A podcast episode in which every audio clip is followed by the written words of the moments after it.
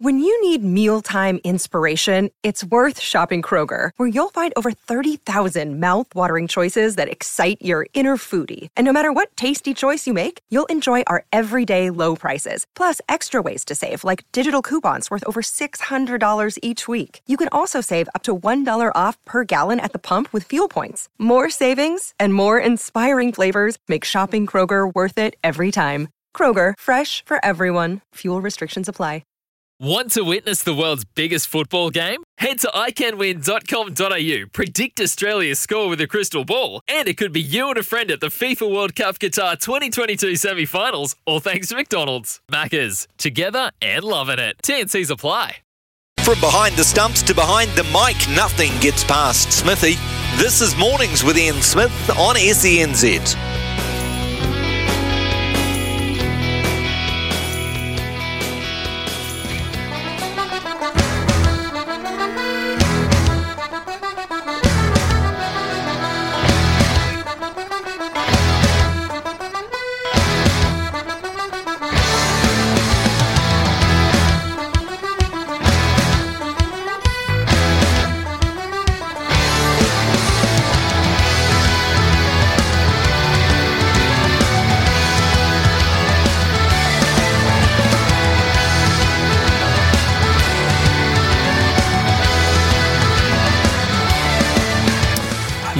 Yes, welcome into the mornings here on SENZ. Uh, Sam Hewitt sitting in for Smithy and sitting in for Ricardo as well. Ricardo has uh, done a little bit of an All Blacks and the fact that he's uh, MIA and uh, not able to come in today. So I'm sitting in from 9 until 12 and a little bit of uh, shipping out to Boston there from producer Logan in lieu of the Boston Bruins leading the NHL.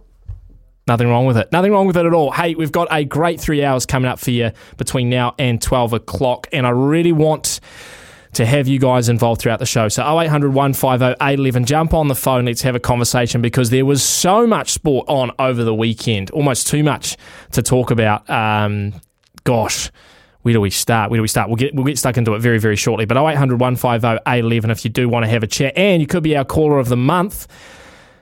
Thanks to uh, Able Living, you could win a Oklahoma Joe's Blackjack Charcoal Kettle Grill, which would look great on your deck and be fantastic for summer coming up just around the corner. So 0800 150 811. You can text us on 8833. Uh, coming up on the show between 9 and 10, we're going to open up the lines and just have a big conversation, I think. Talk about all the sport over the weekend, but particularly for me, the All Blacks, because there are a lot of questions and a lot of discussion to be had about their performance against Japan on Saturday afternoon in Tokyo. We can talk some Black Ferns as well. I thought that was the performance of the weekend. Cricket, the Black Caps, they're rolling on. In fact, I think all of our Kiwi teams won over the weekend. Pretty much every Kiwi in action managed to get a win, which was just awesome. So, a real golden weekend of sport. Um, but I do really want to talk about the All Blacks between 9 and 10. After 10 o'clock, we're going to catch up with Black Caps bowling coach Shane Jurgensen that win against Sri Lanka on Saturday, highlighted by Glenn Phillips, his 104. But the bowling effort as well is what really impressed me across both that game and the Australian game, which we won earlier on. We have a panel with uh, Graham Beasley and Brendan Bradford, sports journalist out of Australia. Graham Beasley, of course, out of Sports Freak. And then after 11, we'll catch up with Brandy, Greg Alexander to talk Rugby League World Cup. The Kiwis winning their last pool match against Ireland, but once again, for me, a little bit too clunky, and I'm a little bit worried, just a little bit worried, uh, heading into a potential semi final with Australia if we can get the job done over Fiji in the quarter final. We'll have a stump by Smithy as well um, throughout, and we'll do also a uh, TAB cross, all in amongst our various movings on. But seriously, what a weekend of sport we have just had. When you wherever you looked, we had some of the best talent in our small country on show, and it made for some long nights and for me a few early mornings. Uh, we'll start Saturday morning. The Kiwis made it three from three in the Rugby League World Cup. And Ireland have had enough. What an effort though from the Wolfhounds. Ged Corcoran can be so proud of his players. They've come up against, against one of the best in the world and they've given them moments of headache. But in the end, New Zealand's sheer quality has seen them through. Yep, 48 points to 10 over Ireland to seal a top spot in Group C. Book a quarter final matchup against Fiji on Sunday morning in Hull. Jahrome Hughes are the standout for me in what was a pretty clunky Kiwis performance. Of course, another talking point was the send off of Jared Waerea-Hargreaves in the 37th minute. It's a really bad one for me. Yeah, Dan Norman comes in. And that's a swinging arm of Jared Waerea-Hargreaves. Bad, bad contact, that one. I mean, there's no excuse for that, Matt, is there? There's no excuse. 10 to Jared Waerea-Hargreaves. He's a lucky boy for me. He's a lucky, lucky player. Oh, that just reminds me of the get him off the field, get him off the field. That tackle could have um, some ser- uh, severe repercussions for uh, Waerea-Hargreaves Jared, who may miss the rest of the tournament if his history is anything to go by. For me, the Kiwis team hasn't really fired a proper shot yet at this tournament. Uh, meanwhile, England and Australia look like they've been playing together for years when we all thought they were going to come in slightly underdone. Uh, Madge's men going to need a performance, a massive performance against Fiji to give both themselves and us, rugby league fans, confidence that they can win the game that everyone circled on their calendars months ago, and that is the Kangaroos in a World Cup semi final. Meanwhile, uh, a team that fired every shot of a nine bullet revolver is the Black Ferns. What a performance on Saturday night. And New Zealand take another step. One more closer to the defence of their title. They are through to the semi-finals of Rugby World Cup 2021. A hard fought, emotional time. It's ramped up a notch, but New Zealand progress again. They take it out over Wales, 55 points to three. Yeah, 55 3, a spot in the World Cup semi final, an absolute highlight of the weekend for me as uh, these Wahine showed exactly how to step up in a big occasion and put an opposition to the sword. They did it in their usual style with their usual stars. Portia Woodman with two tries, now the leading try scorer in Rugby World Cup history. And now an advantage being played New Zealand's way. Oh, it's a good ball from McGilly too. Demant and then Fitzpatrick over the top for Fluhler and Woodman again. Portia Woodman for the Rugby World Cup try scoring record. Strikes once more. And are you aware of the milestone that you've broken here this evening? I only just realised when Amy Duplessis was like, "Oh, you created history." I was like, "History for what?" I'm so gassed. I don't even feel like I can do anything right now. So I didn't know until she told me that, but it's pretty cool, I guess. Yeah. yeah. France next week. How tough do you think that nation is? Oh, they're they're the epitome of defence. You watch their defence; they're a blue line right across the front, and I think we're going to have to bring a physicality, bring physicality next week. Um, but I back our skills. I back our forwards. Sh- they showed it up there. They won the scrums back. They won the mauls. You know, they really showed it up there. And with our backline, you don't know who's where the ball's going because we don't know where the ball's going yet. So I think it's going to be an exciting game, a really tough game, no doubt. Um, France are just an amazing team. Oh, and just such awesome speakers, our Black Ferns, aren't they? Both her and Ruby Tui post match. Uh, just love their comments. So the path clear for the Black Ferns. That semi final against France next weekend. They trounced Italy in their quarter final, 39 points to three. No doubt it's going to be the biggest test for the Black Ferns in the last four years, and probably the biggest litmus test for the Wayne Smith regime. How far have they come? How much impact has he had? We will find out Saturday, 7:30 at Eden Park. If you had chosen to watch uh, the All Blacks instead on Saturday night, well, plenty to talk about there, which we'll get to very shortly. But first, the Black Caps, an outstanding result against Sri Lanka on the weekend, in large part, if not all part, to one man. He's on strike. It's a short one, and he pulls it away backward and square. Down to the fence for four. Glenn Phillips, you are magic. 102 of 61 balls. Yeah, when New Zealand were 15 for 3, Glenn Phillips took the game by the scruff of its neck, hit a scintillating 100 to see the Black Caps through to 167 on a wicket that looked slower than Smithy on a golf course, if I'm being totally honest. When you look around at the rest of the T20 World Cup, the Black Caps are sitting atop the tree while the usual favourites, India, Australia, England, seem to be all falling a little bit. Let's hope uh, we get more games and less rain because this Black Cap side may just be poised to do something uh, we've been waiting a very long time to achieve. If uh, motorsport is more your cup of tea, then you can't go past the Giz over the weekend, wrapping up his third supercars title in style with a win on the Gold Coast. The superlatives, we've run out of superlatives because he is driving as well as we've seen anybody drive these cars ever. For the 21st time this championship season, Shane Van Gisbergen is at the top of the tree. the, the burnout. I mean, you did it in front of Scott. You were just saying Yeah. tonners outside that that was deliberate. I mean, Yeah. run us through that moment. Oh, I just, I just can't get these things going in fifth gear. Fourth gear seems to be their limit, but um, yeah, you just got to do good skids. I um, couldn't do one yesterday, so did one today, and yeah, seeing Scotty up there and. Um, yeah, bit of encouragement from him, and um, he won a bit of money on me today, so hopefully he gives me some later. Yeah, only needed to finish 24th, uh, the Giz, but he did what the Giz does and showed why he's probably one of the best supercars drivers we've seen out of New Zealand. Became the 11th driver to win consecutive supercars championships, adding to his titles from 2016 and 2021. No doubt he'll be going for number four in 2024. And then the Breakers. What a remarkable turnaround this team is having after a COVID destroying couple of years. It's early days in the 2022 23 season, but a win over the Jack Jumpers last night means Mody Maor and his team are now top of the league for the first time since round 11 2018. Another turnover. That's 14 in the game. Rapur stepping through. Left hand, the finish from the kid. Off to the races again. The Breakers just pushing that pace. No give up whatsoever. Brown's free for a corner three. There's another one raining down, and it's raining threes at Spark. Now reach 94 62. A beat down on Tasmania. Yeah, Barry, uh, Barry Gerard Brown Jr., the American import star performer with 24 points, but the defense really got them home over the weekend, getting in the face of the Jack Jumpers. They held them to 7 from 27 at the three point line and just a 33.8% field goal percentage. Made even more impressive when coach Mody Maor revealed what the team went through in the build up.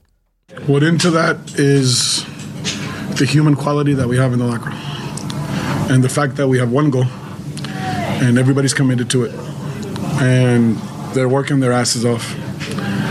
We left Adelaide at 4 a.m., got delayed 7,000 times, landed, guys went to the gym. We went straight to the gym, and I didn't need to ask for focus or intensity or anything.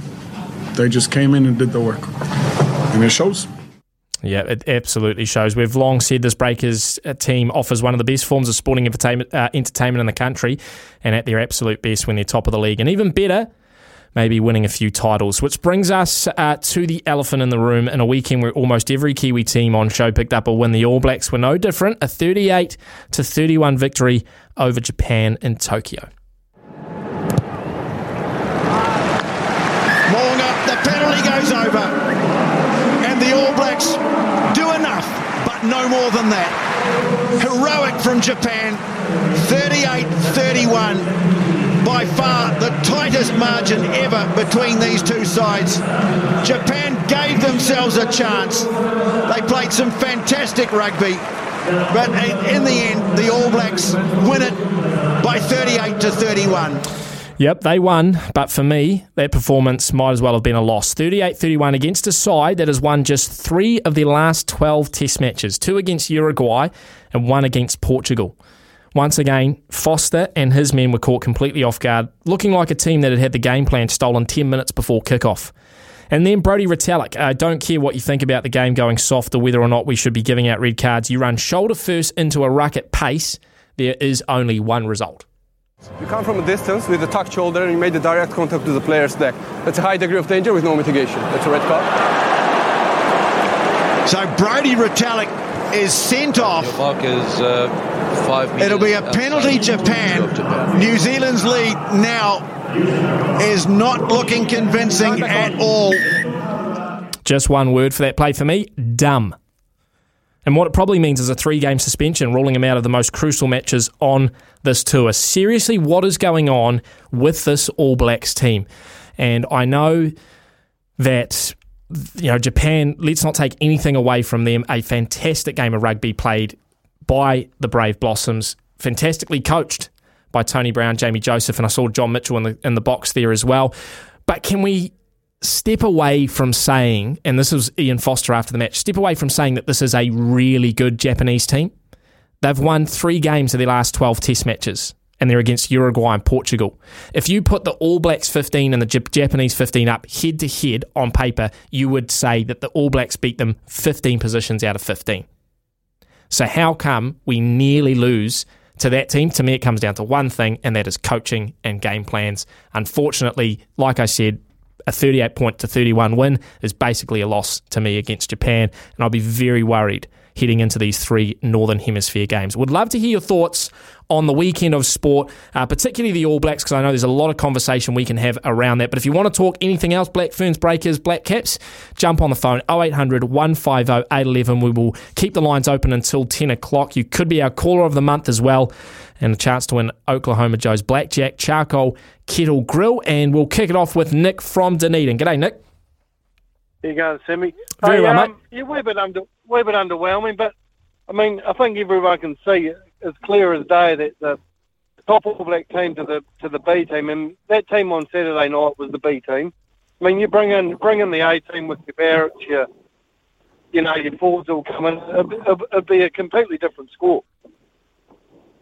Do you agree, though, that, Nick, if you put those 15 up, because I, I, I, I know it's not a full strength New Zealand side, but you put those 15 players up on paper against the Japanese pla uh, players, and I think position to position, we, that's, that's a much stronger team than theirs, including their lock, who was on d- international debut as the player of the game.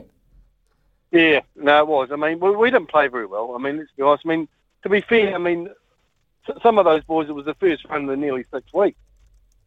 So, I mean, I, I wouldn't be reading too much into it. I mean, I think we'll quite comfortably beat Scotland, um, Wales, then we'll go through to Scotland. I mean, England's going to be a big test. So, Mm. yeah, interesting times. I mean, I can't. The, Foster's there for the World Cup. I mean, Foster's not going nowhere at the moment. Mm. Uh, it's So interesting. we're that- just going to have to suck it up.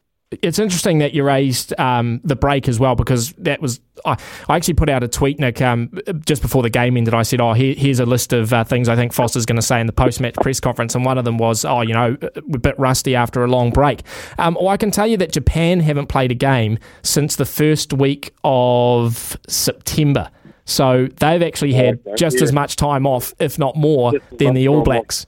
You know uh, it's and the thing is, Nick, you know, I, I I don't like to be too pessimistic, but I if this was a one off, like if we had played really well this year and we had this one off game against Japan, I'd buy all those excuses. It's just the fact that after every one of these games this year, it seems like we're just saying the same thing over and over again. And the yeah, idea right. I, going back to Finlay, yeah, I know, definitely here. Finlay Christie had a terrible game. I mean, once Aaron Smith come on, I, I noticed the rope was a wee bit faster. So, yeah, I don't know Finlay Christie's the, the right the right man. To be fair, Mm.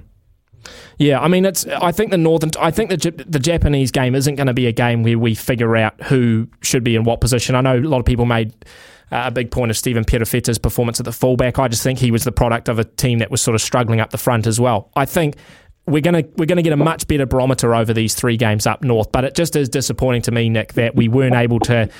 You know, string string a much more fluid and cohesive performance against a Japanese team that, like I said, hasn't has also hasn't played in six or seven weeks. yeah. Hey, good on you. Hey, thanks for your time. No, appreciate it, Nick. Thanks for calling in. 0800 150 811 if you want to jump aboard the conversation. Chris is texting saying it's just a standard All Blacks performance. Don't worry, Ian Foster is strong. Um, I do agree with Nick. The, the, we're not going to change anything now. You know, we, we've that ship has sailed. Um, New Zealand Rugby have well and truly hitched their wagon to the horse that is Ian Foster for the World Cup, and they will, in my mind, reap the repercussions of of that if should we lose the World Cup. And I don't think we're any chance at this stage to win that Rugby World Cup next year. Zaid's called in from Auckland. G'day, Zaid. Good morning, um, Sam. Uh, the, the Black Caps performance, um, it was didn't start well, but there's just it's it's the depth of the team. There's always players, someone that wants to back up. Um, it it just shows the the strength of the team. And there's a team that's got a good coach, not like the All Blacks. Gary Stead, he's been in the team for a few years now, and Glenn Phillips with the poise, 104. He's a you know professional young young gun and took it took the team on his um on his arms as we'd say you know he took took the team and um fired that 104 when the Black Caps needed it. And the bowling performance Trent Boult and Tim Southee just do what they do. If you've never seen sporting athletes as good as those two Mm. I don't know what you've seen. Um yeah Trent Boult four wickets for nothing Tim Southee and then the rest do do do what they do you know. It's just a really good performance. I'd probably have to say it might be the performance of the weekend and the Breakers are hot. The Breakers are probably the hottest team of the weekend. Actually, I'd have to say. Um, yeah, What about the what about the Black Ferns, Zaid? We've got, got a lot of hot teams this weekend, really, don't we? All, all three of them, for mine, were all were all absolutely scintillating. I imagine you probably watched the uh, the Jake Paul fight as well yesterday. Oh no, I don't. I don't like him. I don't, I don't care about him. Um, Dylan, sorry, I want to do. I want to talk about the rugby league quickly before I go. Yes, please do. Um, Dylan Dylan Brown was horrible off the kicking tee.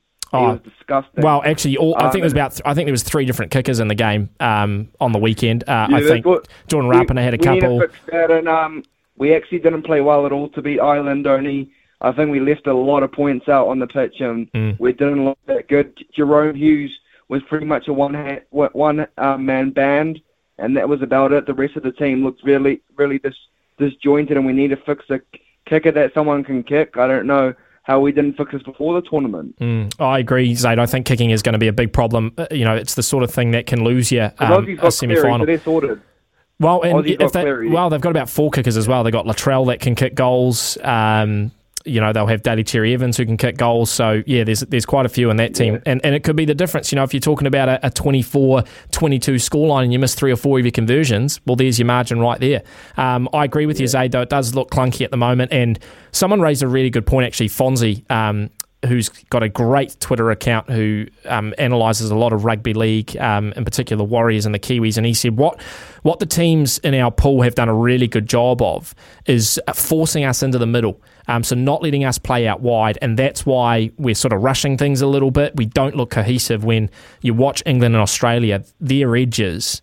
Especially Australia are, are very scary. So if we can't get that right against Fiji, then yeah, I, I will be very worried heading into that semi final against Australia. Thanks for your calls, Abe. Give us a call, 0800 150 811. Jump on the conversation. We can talk some All Blacks. We can talk some Black Ferns or some Black Caps. Um, but yeah, I'm particularly focusing on the All Blacks. And look, I don't really know what the answer is because, it, like I said before, you're not going to get rid of Foster. He's there until the World Cup. We have to accept that. But, you know, are there other positional changes that we need to make short of, you know, clearing the whole ship out, which we don't want to do? Who, who should we be calling in? I, I think with some of these replacements, I mean, a lot of people saying, what does Du'Plessis Kirifi have to do to find his way into the All Blacks squad? I mean, there's been injuries now and cover called in. Du'Plessis Kirifi still misses out. We'd like to see Damian McKenzie uh, coming back into the All Blacks fold as well. We'll take a short break uh, and we'll come back with your calls after this. The voice of sport in Aotearoa. This is Mornings with Ian Smith on SENZ. Yeah, welcome back in. Mornings with Smithy. Uh, Smithy away in Australia. Ricardo off six. Sam Hewitt taking you through until 12 o'clock, the third string quarterback, as they say. Lots of texts coming through here on 8833. We do want your calls 0800 150 811. Uh, lots coming in on the All Blacks, which is what we've been talking about. Just one quickly before the news. Uh, Pete says Japan played well. Been in camp six weeks together. It was a second 15 that we had on, which went to a second 14. Thought Smith showed how much better than the others he was when he came on. Well, the All Blacks have been in camp for six weeks as well, Pete, and that's why they haven't been playing NPC. Which brings up another point as to if they're so rusty, why weren't they playing um, a little bit of NPC even at the beginning of the six week camp? Um, but, you know, the second 15 idea, I still hold to the point that if you put that 15 up against the Japan 15 on paper, it, it- we're still better in every position. This is Japan, man. Japan. And I they played great. They played amazingly. But they've won three of their last 12 test matches, two against Uruguay, one against Portugal. This is not a top tier team, and this is not a team that the All Blacks should be losing by seven points to, and probably could have lost the actual game had, had we had another two or three minutes. Seemed like they were very, very close to getting it at the end. And people, we just can't. Why are we continually making excuses for all of these losses or all of these poor results? It's like we we need to justify why they're losing. And the only reason for me why it's not good enough is not, I mean, this isn't a public team. It's not like they're politicians and we pay money to them and they're accountable, although we are stakeholders in the fact that we pay the tickets and buy the merchandise.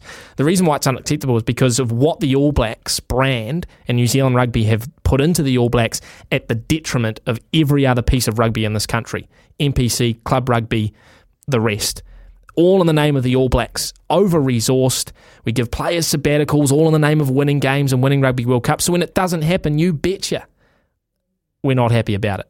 Give us a call, 0800 150 811. We'll take some news quickly, and then Graham, you'll be first on the line after news. Thank you for the news, Aroha. I know you're a big Formula One fan, and for those Formula One fans out there now, uh, lap 22 of the Mexico Grand Prix at the moment, for Verstappen leading quite comfortably over Hamilton in second place. I'll keep you updated on that as the morning goes on. But we've got calls on the line.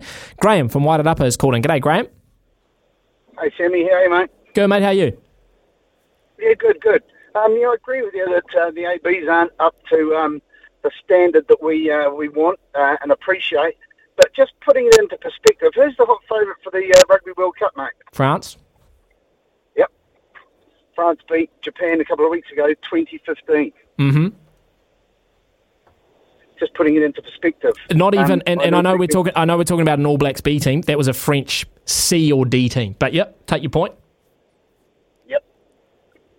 Just putting that in perspective, mate, because uh, the um, the first game I think was 42-23, something like that, to uh, to France, so they comprehensively beat them. But uh, but um, apparently uh, Japan were in front, and France rescued that second test um, late in the last ten minutes. Yeah, Uh, look, Graham. Like I, uh, it's not the excuses for the reason why it was close that get to me. It's the fact that they're the exact same excuses we've heard after you know our performance against Australia, where we nearly lost with the Bernard Foley you know era at the end. The, the excuses that came after the Ireland series. You know, it's the excuse after South Africa. It, to me, is a standalone. If, if we had had a great year and this had happened, that, without a shadow of a doubt, I'd be singing off everyone's song sheet, including Ian Foster's. But the fact that it just seems the same stuff every time, it's wearing very, very thin.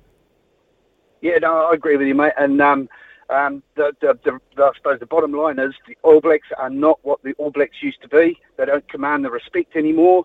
Um, when people know that we're, um, you know, other teams know that we're vulnerable. Mm-hmm. And, um, that's the exploitation, I suppose. There's the chance there. And um, and now they go out revved up 100 percent. They're going to give us a good go. Yeah. And if we're not quite ready or thinking that we're better than everybody, it's a wrong attitude. I agree, Graham, and, and I'll just pick up. I'll just pick up on a little point there. And I know um, I was talking to Steph this morning. He's going to go pretty hard on this after midday.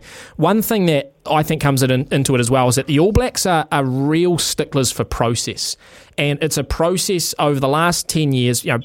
After 2019, uh, process over 10 years that worked, you know, where we had a game plan, we had the players, we had the mental edge over teams, and things went our way the problem I think we're seeing now with the All Blacks is as soon as that process begins to be pulled apart or something gets thrown at us that's a little bit different, it's like we have no plan B. I said at the top, it, it almost almost was like our game plan got stolen 10 minutes before kickoff. And everyone's looking at each other going, what do we do? You know, everyone's looking around and it's sort of, I mean, we, we obviously won the game, which is, which is at the end of the day the most important part, but it did feel like at times we didn't know how to combat Japan.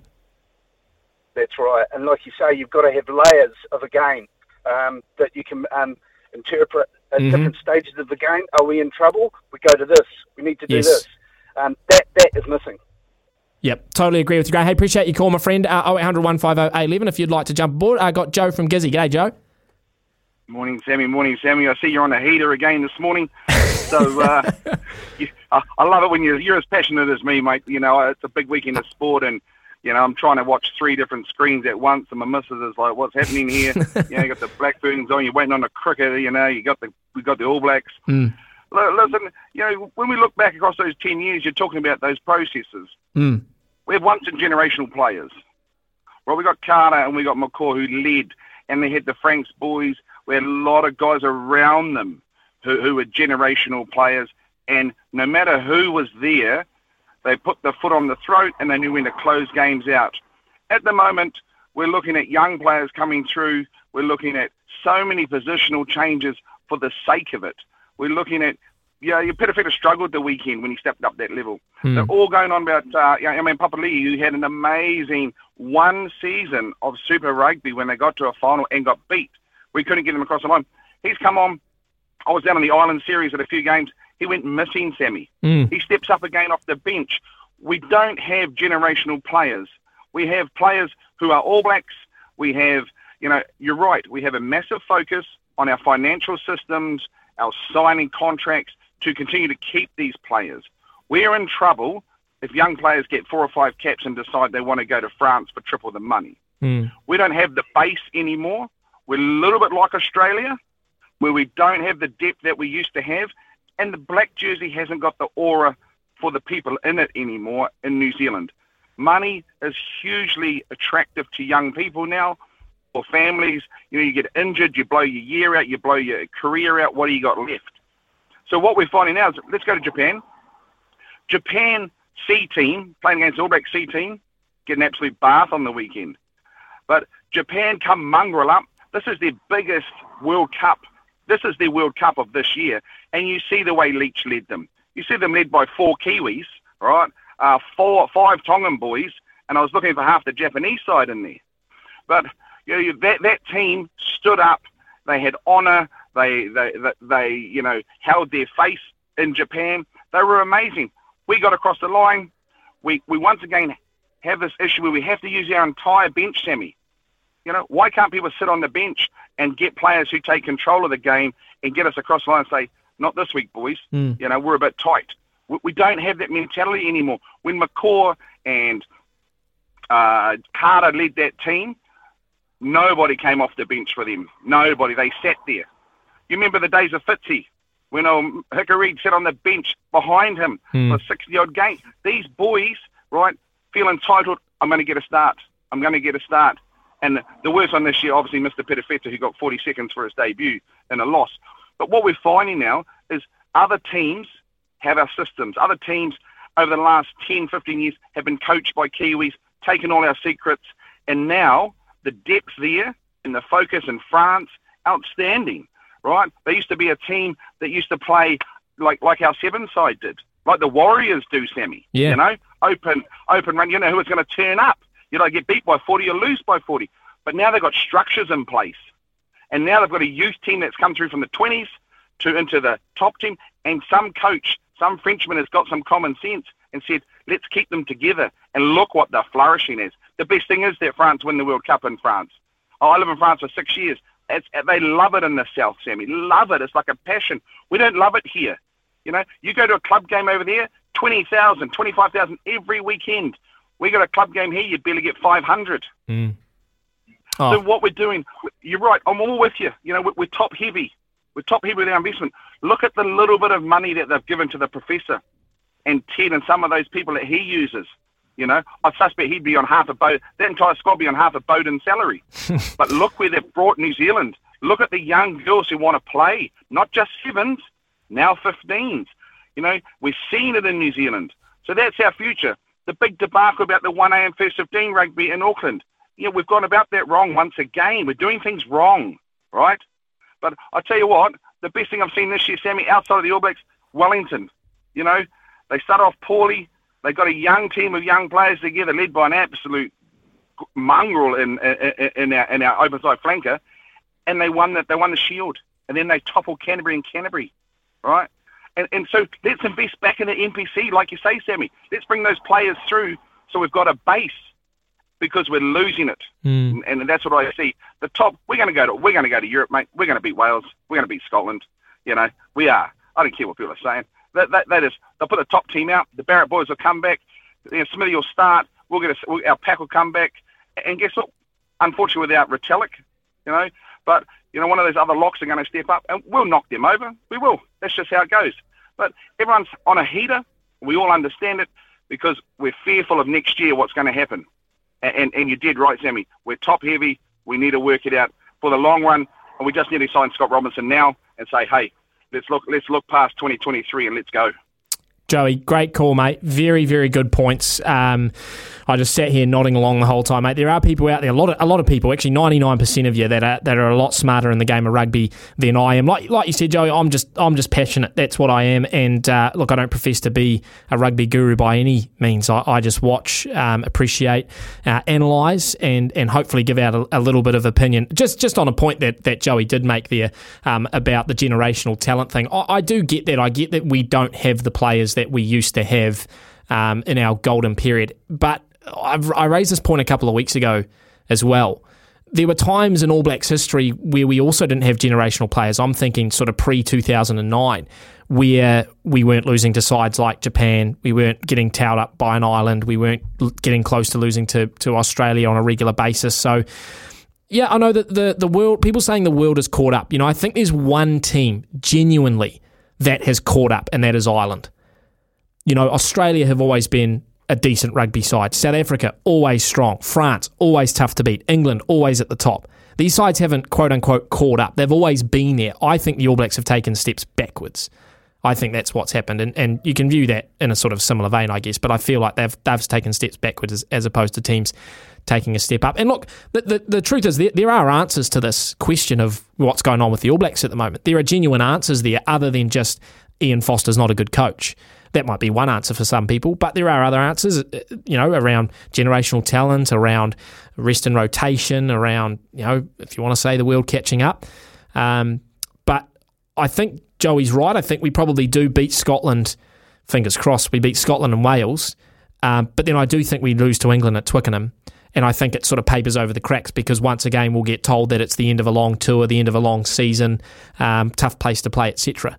Um, I'll go back to one point, which I always make, and amongst all of this conversation, can you sit here and tell me, and, a few people on text machine as well that are disagreeing with me, can you sit here honestly and say that the All Blacks are going to win the World Cup in 2023? Can you genuinely look me in the eye and say, yep, we're going to win it? Because I can't do that.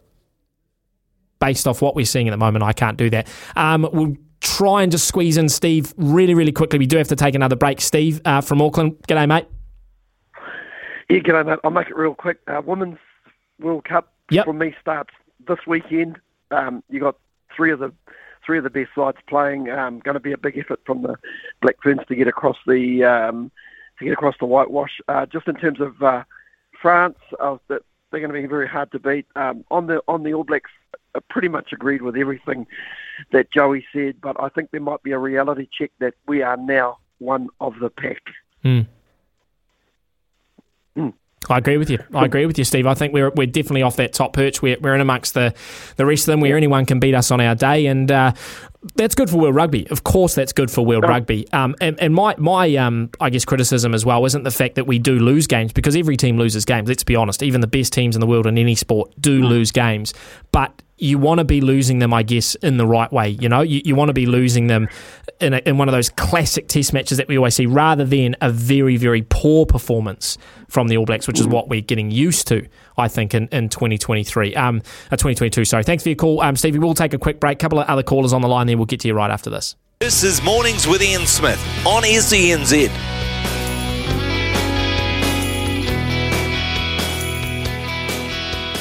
Welcome back in uh, to Mornings with Smithy. Smithy over in Aussie and Ricardo out sick today, so Sammy Hewitt taking you through until midday. Got Zane on the line. G'day, Zane. Good morning there, Sammy. Nice to talk to you, my friend. Yeah, good to talk to you, mate. How are you?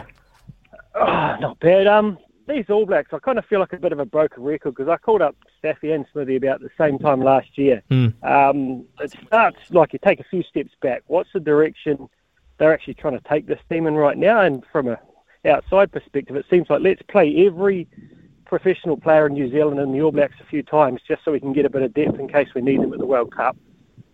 Um, which then leads to lack of continuity in selection, which then leads to disjointed play and so forth. And like you can't see a, a set game plan. Mm. And with the game plan, like how do you create like a, a game plan that it's going to deliver results for you when you've got like Jordie Barrett at six foot four, you know, um, at second five one week, then you got Roger Tuivasa-Sheck there the next week.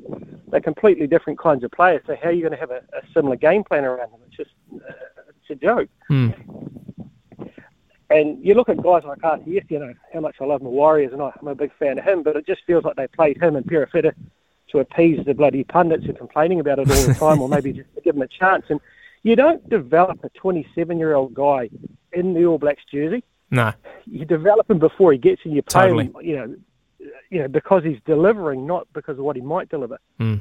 That's where it comes down to for me. So how do you how do you deliver when you're changing the people every bloody week? Yeah, I totally agree with you, Zane. I know, you know, in the line of work that you do, you know very much how important it is to, to work that all out. And I just think that the All Blacks, like you say, are, are sort of, it just doesn't, uh, to me, that they're stuck in that process that they've had that mentality for the last 10 years. And, and it's time to innovate and change. I mean, all the other teams are doing it. Why aren't we? People say that, you know, Japan, Japan came with a brilliant game plan. Well, how are we not efficient enough to combat that? I, I just just that's the question I ask. Um, we're running out of time, Zane. What uh, what hole are you on? Uh, I'm coming up onto the fourth, mate. Brilliant. Two over. And you're playing well so far. Two over, you No, said. mate, driving, driving like an All Black. Brilliant, Zane. Appreciate your call as always, mate. Uh, Zane there uh, on the course, as he likes to do on a Monday morning. Uh, 0800 150 811 if you want to jump on the conversation. Just a quick text before the break on the Timber Bed Post text machine from JJ. Did you think the ABs would win the World Cup in 2007? How about 95 and 99? Where did that get you? Get off your high horse and support the boys. Well, I didn't think they'd win in 2007, and they didn't. Didn't think they'd win in, uh, in I don't think it was 99. I don't think they won either. Well, no, they didn't win. I know they didn't win. Uh, so I don't know what the point is there. And get off the high horse and support them, mate. Do not take my criticism for apathy. I love this team. That is why I am so passionate. There'd be questions raised if I didn't have anything to say after an All Blacks performance like that on Saturday. Wellington. Auckland, home of the Garden of Eden, and of course, SENZ on 1476 AM. Summer or winter, he's the voice of sport in our Aotearoa. This is Mornings with Ian Smith on SENZ.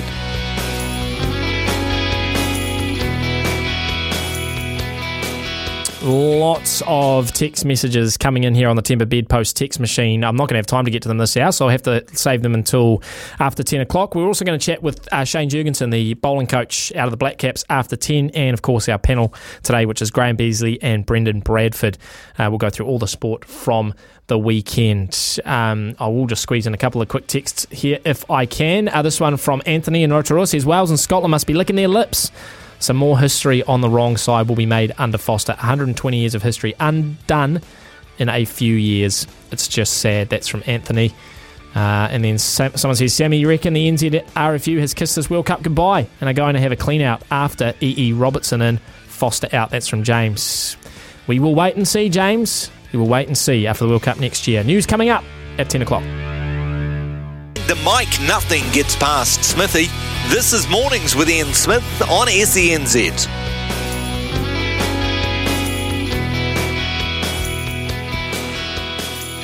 Welcome back in. Sam Hewitt sitting in the chair for you through until midday today. Smithy, of course, over in Australia for the T20 World Cup.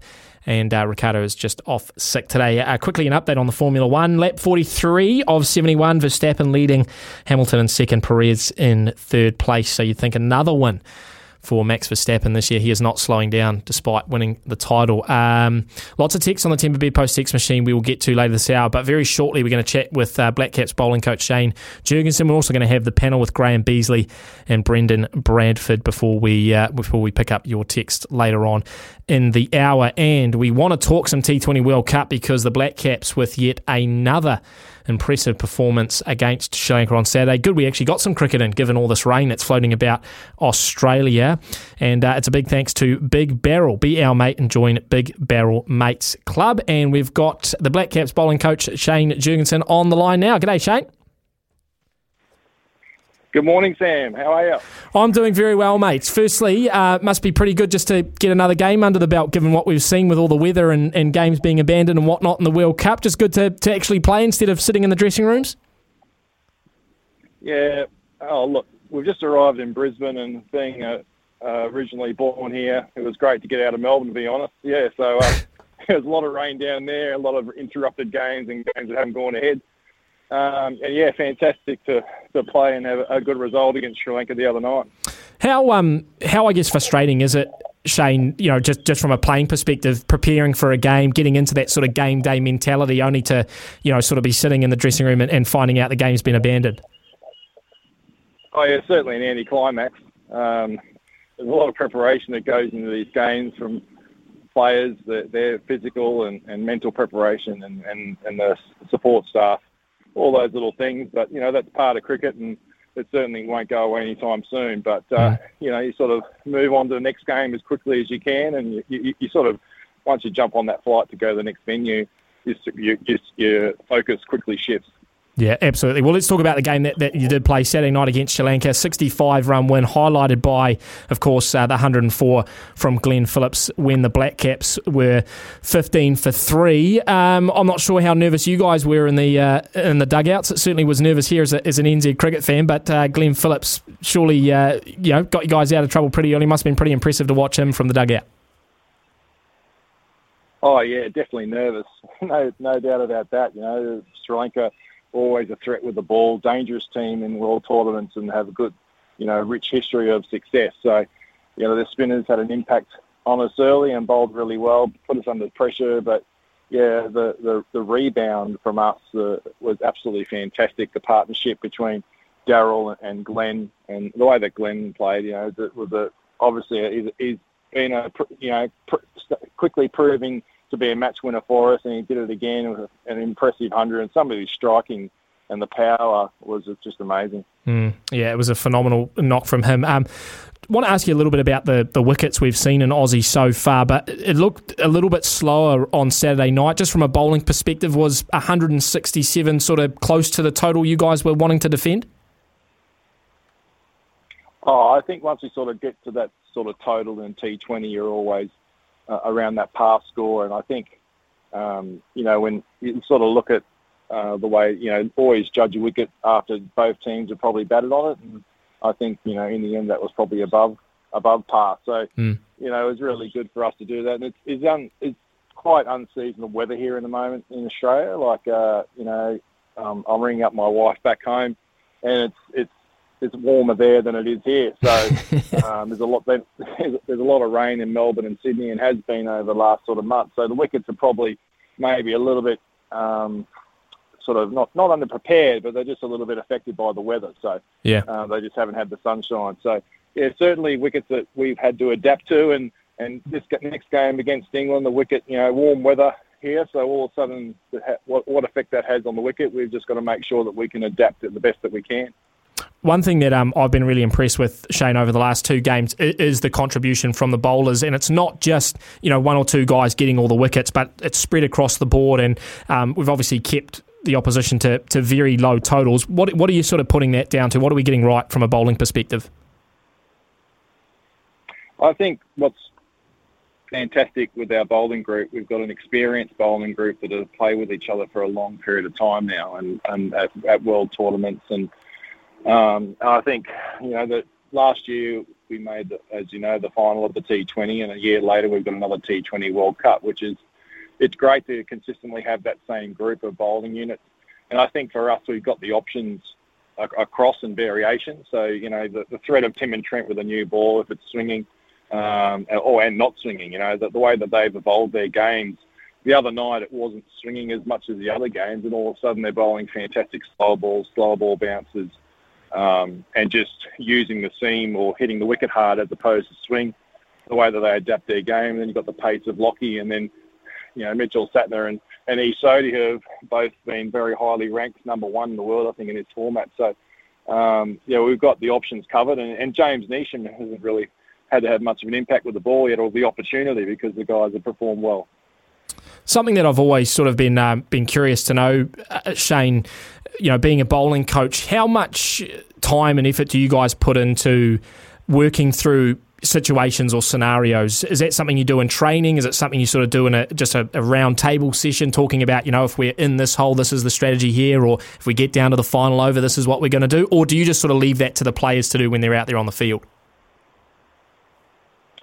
Uh, I think there's a combination of both. We we trust the guys, um, very experienced players that we've got now, but we certainly have shifted our focus a lot to trying to control the what ifs. So if Plan A is going really well, we're executing, um, and we're on top of the opposition. That's that's you know that's not easy, but you know that's that's something that the guys that that's playing to our strengths. Mm. Um, and then what something that we certainly uh, focus a lot more on probably in recent months is is our plan other options to the to the to the opposition batters and, and how how does that look um, how can we restrict them and, and just try and control as much as we can. So um, that's there's certainly a lot of uh, homework that goes in behind the scenes because you want to try and cover any you know a, a batter comes out starts striking the ball well that that one over can change the game, and that's the the threat of T20 cricket, the excitement of it. You know, I mean, if you look at our game again the other night, you know, 25 for three, I think roughly we were. Then Glenn Phillips and all of a sudden hits a few fours, and then all of a sudden the momentum seemed to shift. So uh, it, it, it can, the game can change so quickly. So you need to cover those bases if you can. Yeah, and some big hitters are coming at you tomorrow night in the form of England. We know how good they can be in World Cups, probably that Ireland result withstanding. What uh, what's going to be the key tomorrow night for us to go three from three? Uh, for us, it'll be again adapting to conditions and new ground. Uh, quite a big ground. Um, there's one boundary that's quite quite short, normally at the Gabba, just from my experiences of playing here a long time ago, and, and it's still the case. And I think for us, England are a you know definite threat. They got match winners all the way up and down their their list of players to play. So for us, it's again taking the confidence of what we've done so far, and and you know there's been some fantastic history between the two teams as well. So you know the Test series that we played this year, and um, you know looking at some old footage I came across of you know way back in 2008, 2009, like some controversial runouts that that that happened and could have happened. So yeah, it's a certainly a, a, a game that we're excited to play. You know, always a, a really good team, the two good teams that match up well. So you know, we can control those moments and control their dangerous players and put them under pressure. Well, that's what we're we're hoping to do, and that's a really good start for, for our process in the game. I'm glad you didn't bring up uh, a certain game three years ago, Shane. That which shall not be spoken of on this uh, on this particular show. So I appreciate that. Um, World Cups are, are, are very World Cups are very demanding tournaments. You know, a lot of a lot of um, games in a short space of time. Something I wanted to to ask you is how much of a successful World Cup campaign is built on preparation leading into a tournament versus building momentum and combinations as the tournament goes, or is it just sort of a mix of both? It, oh, it's certainly a mix of both. I think there's certainly a level of preparation that goes into it in terms of looking at numbers and stats and of the games. And the advantage of here is that you know compared to last year, where we're in Abu Dhabi and Dubai, you know there wasn't as much cricket potentially that's played at the, compared to the grounds here with the BBL and, and obviously Australia playing here. So you can sort of get a bit of a map um, map out sort of the scores, average scores stuff like that. That's that's really important. Um, and then, you know, hopefully you get off to a good start and you get some wins. You build confidence around your your strategies and your processes, and and then on the on the night it's just about adapting. And as you saw the other night, the wicket was certainly offering a little bit to the bowlers. Um, and normally in Sydney, you, you, probably don't get that as, as much as what you did the other night. So again, then you just got to adapt your game and uh, with the bat and the ball, and, and, and with the fielding is a really important uh, part of the game as well in T20 cricket, no doubt. So yeah, it's sort of certainly a, a combination of both. Yeah, and just um, just before we let you go, Shane, as the tournament does go on and, and these wickets, you know, do start getting played on a little bit more, and uh, maybe conditions start to change as well. How much I guess, emphasis uh, do you think is going to be placed, or how important is it going to be to have those spin bowlers really in their groove? And uh, I guess for us, that, that's Ish Sodhi and Mitch Santner. Oh yeah, certainly. The big grounds in Australia, you need to have your spinners, you know, pl- not just playing, but obviously, but playing well and making use of the, the ground dimensions and the sizes. That's the advantage. Um, you know, having those variations of attack up your sleeve. If you're just having all fast bowlers, uh, that that can be a little bit sort of um, predictable, I suppose. But having the spinners and the quality of spinner that we have now, with you know the, the Mitchell Santner's ability to sort of watch the batter and adapt to his game at the last second when he delivers the ball and is always a threat, and then Ish's ability to turn the ball both ways. So those are going to certainly come in their own with the warmer weather starting to hit now, and um, you know, we our next lot of games, we've got Brisbane here, big ground.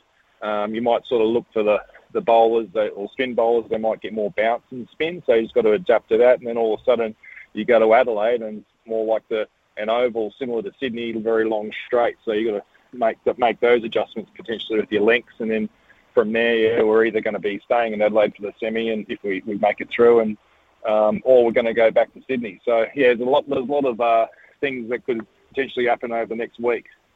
Yeah, absolutely. Well, we wish you all the best, um, Shane, tomorrow night, of course, against England and throughout the rest of the tournament. It's been very exciting so far. Great to see uh, the boys uh, hitting their straps early on. So, uh, all the best for tomorrow night, mate, and, and good luck for the rest of the tournament as well. Thanks, Sam. Have a great day. Thank you. There you go. Uh, Shane Jurgensen there, the Black Caps bowling coach. And, and like I mentioned, the, the bowlers, I mean, I know Glenn Phillips got a lot of reps on Saturday for his innings, as he should. Um, but the bowlers really have been a standout for us in those first two games, um, you know, restricting Australia to, I think it was 111, and then uh, Sri Lanka to just 102. Um, we've been able to defend those totals pretty comfortably. So, big game tomorrow night against England uh, in Brisbane, um, and we're going to keep our eyes on that one because, like he said, there's always fireworks with England. I'm not going to talk about that game that that shouldn't that we won't speak of. That which shall not be spoken of. I'm not even going to mention it, but uh, it's going to be a great game tomorrow night. We're going to take a short break. When we come back, uh, we've got a jam packed panel for you with uh, Graham Beasley, sports freak, and Brendan Bradford, a uh, sports journalist out of Australia, covers every sport under the sun. Um, and I know he had his eyes glued to, uh, glued to basically every screen over the weekend. So uh, the panel coming up shortly after the break. Summer or winter, he's the voice of sport in Aotearoa. This is Mornings with Ian Smith on SENZ.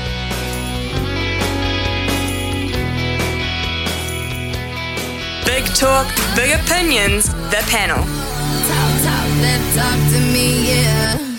Yep, panel time here in the morning's show, and uh, gee, it's got to be one of the most jam-packed panels we've ever had um, with the amount of sport we had on over the weekend. We've got sports freaks Graham Beasley and um, a very, very well-respected Kiwi journalist who's plying his trade over in Aussie, Brendan Bradford, on the line. Um, well, welcome in Graham first. G'day, Graham. Good morning, Logan. How are you? Oh, I'm very well, very well. And Brendan, I think we've got you there as well, mate. How you doing? Morning. Thanks for having me on. Yeah, jam packed, jam packed weekend of sports. Oh, it was. First question for you, Brendan, is how much data did you go through? Because I know you were streaming uh, multiple multiple sports while you were watching the cricket at the stadium. So uh, your, your phone still holding up? Yeah, oh, it was the battery I was worried about. That's um, the one. I was streaming the All Blacks on the way to the uh, the T20 on Saturday night and uh, trying to keep up with the the Black Ferns score as well. Um, on Twitter. So it, it was a it was a hectic couple of hours there, but we got through it. Yeah, no, multiple screens, I think, in many households uh, over the weekend. Um, let's start with the All Blacks, shall we? And uh, look, a real mixed reaction, I think. Uh, we, we ran talkback between 9 and 10 o'clock and, and on the calls and on the text machine as well. Sort of a mixed reaction. I mean, there's people obviously very um, disappointed with, with what was only a seven point win against uh, Japan, but then a lot of other people saying that, you know, this Japan team is a good team and, and it was a in, in all respects, a B side for the All Blacks. Um, Graham, we'll start with you. What, what did you make of, of Saturday night in Tokyo? Oh, uh, yet another frustrating test watching the All Blacks this year, really. Um, I mean, seven points against Japan, and I know Japan are better than what they used to be, and they're, um, and, and they're better prepared and all that sort of stuff. But uh, Joseph came out last week, Jamie Joseph came out last week and said that the club competition in Japan is worse than the NPC and you know, and, and they haven't obviously they haven't got Super Rugby at that level above that either. Um, and if we're going to beat a side like that by seven points and then make out that that's a good performance, it's just it's just another sort of um, notch in the um, in the Ian Foster bed. Really, you know, we've had our worst ever performance against Ireland, Argentina, South Africa for ninety years, and now Japan in the same calendar year, and and we and we've just got to stop sort of brushing it under the carpet. Yes, a point that I made, um, Graham, between 9 and 10 was that I think as a standalone game, had the All Blacks been tracking really well in 2022, and then a game like this yeah. comes about, you could understand the you know the rust and the, the combinations and the changes. But I just think those excuses are, are just wearing a little bit thin for, for All Blacks fans at the moment.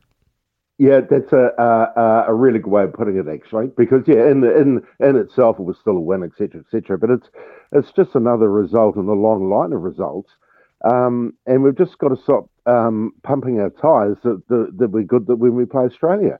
Because um, if, if you take Australia in the Bledisloe Cup, that they keep on saying is so important to us, if you put those to one side, it's, it's been a terrible year. Mm.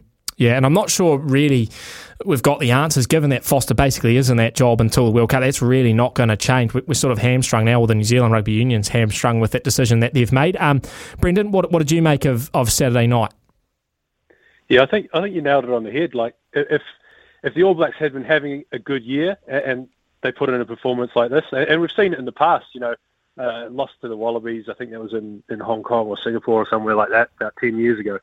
And you sort of strike it up to, to rust and whatever, but coming off the, the losses to, you know, Ireland and, and Argentina and stuff, uh, it's just building. And it, the, the question I have really is, yeah, we got Foster until the World Cup, but there's there's some tough decisions around some of the older guys in that team whether. Mm. they they hang on till next year because it's not about not just about bad performances this year. Everything I suppose from now is leading up into the World Cup in France next year, and uh, you know Dane Coles injured in the warm up, Brodie Retallick gone home. There's a few guys that you know legends, absolute like not taking anything away, absolute legends of the game, and and New Zealand legends as well. But are they going to be able to make it to 12 months time at the World Cup? Mm, what What are your thoughts on that, Graham? I know uh, there's always a lot made about um, Sam Cane and yet another injury for him. Um, Brendan mentioned Dane Coles also coming home. What, what do you make of, I guess, some of the older players in the team? Well, it is interesting, isn't it, that the three players coming home, um, Sam Cane, Dane Coles, and Brodie Retallick, all fit into that category, I think, uh, for various reasons. I don't think Retallick's really been the same since he came back from Japan. Um, and uh, as, as an aside, I think he's a good example of why New Zealand rugby should question their decision to allow top class All Blacks to, to go away to Japan because it always takes them, you know, so they go away for a year, but it always takes them at least a year until they get back to what they were when they come back. Yeah, it's a, it's a two year sabbatical almost. Yeah. See, it is, yeah. And so, so, so they've kind of painted up as a six month sabbatical, but in truth, it's, it's like a two year sabbatical. So I think, as an aside, that whole thing needs to be looked at. But yeah, I mean, Cole, I mean, I can't see them getting more than 20 minutes a game out of Dane Coles.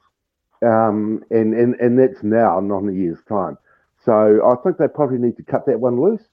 And with um, Asafo Aumua playing just so well, why why wouldn't you give him more game time Mm. and build him up to be to be the guy coming off the bench and having that impact? Um, and yeah, well, it will be interesting to see who they make as captain now that um, Sam Cane's coming home, and and and if that in fact will make any difference.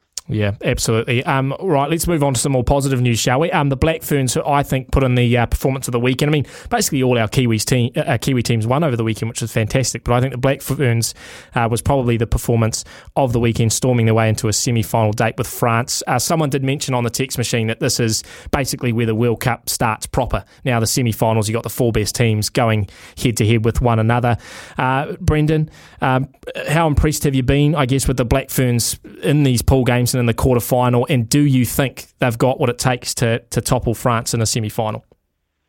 Yeah, been super impressed, especially the pressure of, of playing at home as well. And um, you know, you, I don't think you can understate that as well. But to 55-3 over Wales, um, and, and like yeah, like you said, the next next week is where the, the tournament really sort of starts and, and ramps up. And I think um, you know, New Zealand versus France in the knockout stage of the World Cup. Uh, I have plenty of bad memories of that, um, but I've been super impressed by this this, this New Zealand side. Um, and, and look, I, I don't want to look too far ahead, but I would love to see New Zealand England in the final. I think they've been probably the two best teams of the tournament so far. Um, yeah, but not yeah, not looking uh, past France because I've made that mistake before. Yeah, um, Graham, is this a, I guess, the true litmus test for, for Wayne Smith? I mean, so much made of him taking over the, the Black Ferns side and what he's been able to do in such a short space of time. But is this, I guess, the true test for him this weekend? Yeah, it is. And I don't think even he will really know how it's going to go this weekend. Um, so while he's clearly turned the team around and they've got that cohesion and they're playing a really good version of rugby, etc., they haven't played any sides since he took over that have that grunt up front. Mm. And that's that's going to be the issue that the Black Ferns are going to have in the weekend is how they go against you know a, a tough side up front. And that's where France beat us last year. Um, now, obviously, it's a totally different side this year. Well, totally different side in terms of the way they're playing and the cohesion and their fitness, etc. Um, but are we going to be able to match France up front? I don't think anyone's got a clue. Um, it's going to be such a tough game to predict. You know, uh, uh, the Black Ferns could easily win it by uh, 20 to 30 points if they get parity up front because of their backline. But conversely, France could win it by 20 points as well if, Mm. they, if they manage to suffocate us. And um, as I say, I don't really think there's any way of working out how it's going to go. Yeah, real genuine question mark, which is exactly what you like in World Cup uh, knockout stages because it makes it very exciting to watch. Um, lads, just stay on the line there. We've got to take some news very, very shortly. When we come back, uh, we'll resume the panel. We'll talk some Black Caps and maybe a little bit about the Rugby League World Cup as well. month on Spark Sport, catch the Rugby World Cup finals, Rugby League World Cup finals, Black Caps versus India, Champions League, and more. ADM, importing stock feed direct for your farm needs. Auckland weather, cloudy periods, isolated showers, clearing this evening with northerlies. We've got a high of 22, dropping to a low of 14. You can catch live commentary of New Zealand taking on England at the T20 World Cup tomorrow night on SENZ. Big talk, big opinions, the panel. Then talk to me, yeah. Right back on the panel, uh, Graham Beasley out of Sports Freak, Brendan Bradford, sports journalist over in Australia, and uh, and Sam Hewitt sitting in here for Smithy, who's away, of course, with the World Cup, and uh, Rick Dog is away six. So Sammy taking you through until twelve o'clock. Um, let's go to some cricket, um, gents, and I'd love to say it's um, it's been fantastic viewing, but of course we've had pretty much two or three games a day rained out, which isn't good. But the Black Caps played on Saturday against uh, Sri Lanka, and uh, what you were at the game, were you, Brendan? I was there. I just went as a as a punter, as a fan, and um, I can tell you after about three overs of our innings, and we were down, uh, you know, 15, 15 runs, three wickets down. I was I was actually praying for a bit of rain. I thought, I thought we were in a lot of trouble. Um, and then yeah, Glenn Phillips uh, just comes out and and just puts on a masterpiece. And Daryl Mitchell as well was really good, pitching in for 22. But um, privileged to see that that uh, Glenn Phillips Phillips inning, and I, and I privileged to see his catch the week before as well against Yeah. Australia. Um, it's it's I was I was a little bit didn't didn't really know how we were going into this one, um, but the, the win last week over Australia and a, and a really good grinding win against Sri Lanka. There's there's some momentum starting to build here. Yeah, I totally agree, and I think what's what's more impressive as well was the fact that we're getting it done on both sides. The the bowling and the batting is is impressive, uh, both sides of the coin. Graham, is that is that sort of how you seeing it? The Black Caps sit number one in the group at the moment. They face England tomorrow night, but are you starting to think that maybe you know this, this is a tournament that we can definitely go on and win? Do we dare to dream, dare to believe, or whatever? Dream, dream big, New Yes, Zealand. that- yes. it? Um, yeah, well, I mean, it's looking so good so far. Um, you would say that, yeah, I, I, I think a really good thing about the squad that we've got is that it's the newer players, the ones that aren't known by other sides that are that are really standing out. And I'm thinking in particular there, it's Finn Allen and Glenn Phillips. Um, so a lot of these sides wouldn't have played against them, and so that gives the the whole sort of squad a bit of a freshness about it. Um, and you would add in Chapman and Chapman and Bracewell to that too, even though neither of those played on Saturday night. Um, it just sort of means that the the opposition coaches and all the mega money and all the money ball that's involved in T20 cricket, they haven't had the ability to scout those players. So it just means that there's a whole lot of a fresher look to the, particularly the batting than there has been in the past. So how do you how do you cope with Finn Allen? How do you cope with Glenn Phillips? And I don't think the opposition sides have really sort of worked that out. And then you've got the uh, uh, solidity of Conway, Williamson, and Mitchell around them as well. Um, and and I just think it's a really good balance that they've got at the moment. Southee and and particularly Tim Southee is in the form of his life. This Yeah. sort of Southee version 2.0 or 3.0 or 4.0 or whatever that he is at the moment is um, absolutely superb. Who do you think we want to meet, um, Graham? You know, if we're talking about a a T20 World Cup final, I know who we don't want to meet. Of course, that's Australia. But who, who do you, who do you think we actually match up really well against? Um, pound for pound, we've actually got quite a good record against India actually in these in these competitions. Um, obviously, we beat them in that semi-final in the 50 over World Cup that we don't talk about. Yes. Um, but but we've beaten them in a few T T20 games as well, and I just think, um, I think often when we play India, we've got the advantage that they might get a bit complacent when they play us. So I think we've got that in our back pocket, and of course, everyone wants to play South Africa in a um, in a knockout game too. Mm. Uh, England tomorrow night. Um, Brendan, uh, what do you reckon we've got to be careful of playing? in? They're always great matches, um, Black Caps, England, um, especially at World Cups. But uh, yeah, what do you reckon we've got to be wary of tomorrow evening? Yeah, that England England hitting at the top of the order, um, and, and it's going to be such a, a fascinating matchup with with Southee and Boult, um, and then you know Lockie Ferguson coming in as well. Um, but they just had they're just the top of their or their English batting order is so powerful and uh, so experienced as well. Um, and and yeah, look, they've they've sort of England have sort of built this white ball sort of culture around you know after the uh, the disaster they had in the 2015 uh, 50 over World Cup and you know what they did to to get to the the game that we don't talk about in 2019 and um, come along here. I think the, the, the T20 is their their sort of next goal um, after you know going well in, in tests and obviously winning that World Cup. Mm. Um, so this is the next one. But uh, the the the matchup between Boult and Southee um, and their top order. I mean, after about four overs on Saturday, I think uh, Boult had three wickets. Trent uh, Southee had had bowled two overs, one wicket for one run, and and it was just phenomenal. Um, so yeah, really intriguing matchup tomorrow. Do you think? I know it's only two games and for us, so it's it's it is I guess in all measures early days. But do you think it sort of suits us, Brendan? Um, you know, setting the target as opposed to, to chasing. I just feel like with the batters that we've got and then the way we can defend a total with those bowlers just sort of suits us more than, you know, maybe chasing something. Yeah, absolutely. Um, and that's just that you know that comes down to the class and experience of the bowling lineup that we have, and also you know against Australia it was it was Finn Allen just taking it to them and just ripping the game away from the top. Now Saturday they had to play it a different way, lost a couple of early wickets, and you know you got to spend a you know over or two solidifying, and then Glenn Phillips just goes nuts and was sort of you know really well supported by the guys he did bat with. So it just shows that there's that that flexibility there. We you know we can bat in different situations. But yeah, certainly I think ideally we'd, we'd be defending a total um, with, with the bowling lineup that we've got. And uh, just before we let you go, gents, uh, Rugby League World Cup, we are heading into the business uh, stage of that as well. The Kiwis are going to play a quarter final against Fiji next weekend. Uh, Graham, the Rugby League World Cup, does that register on your radar at all?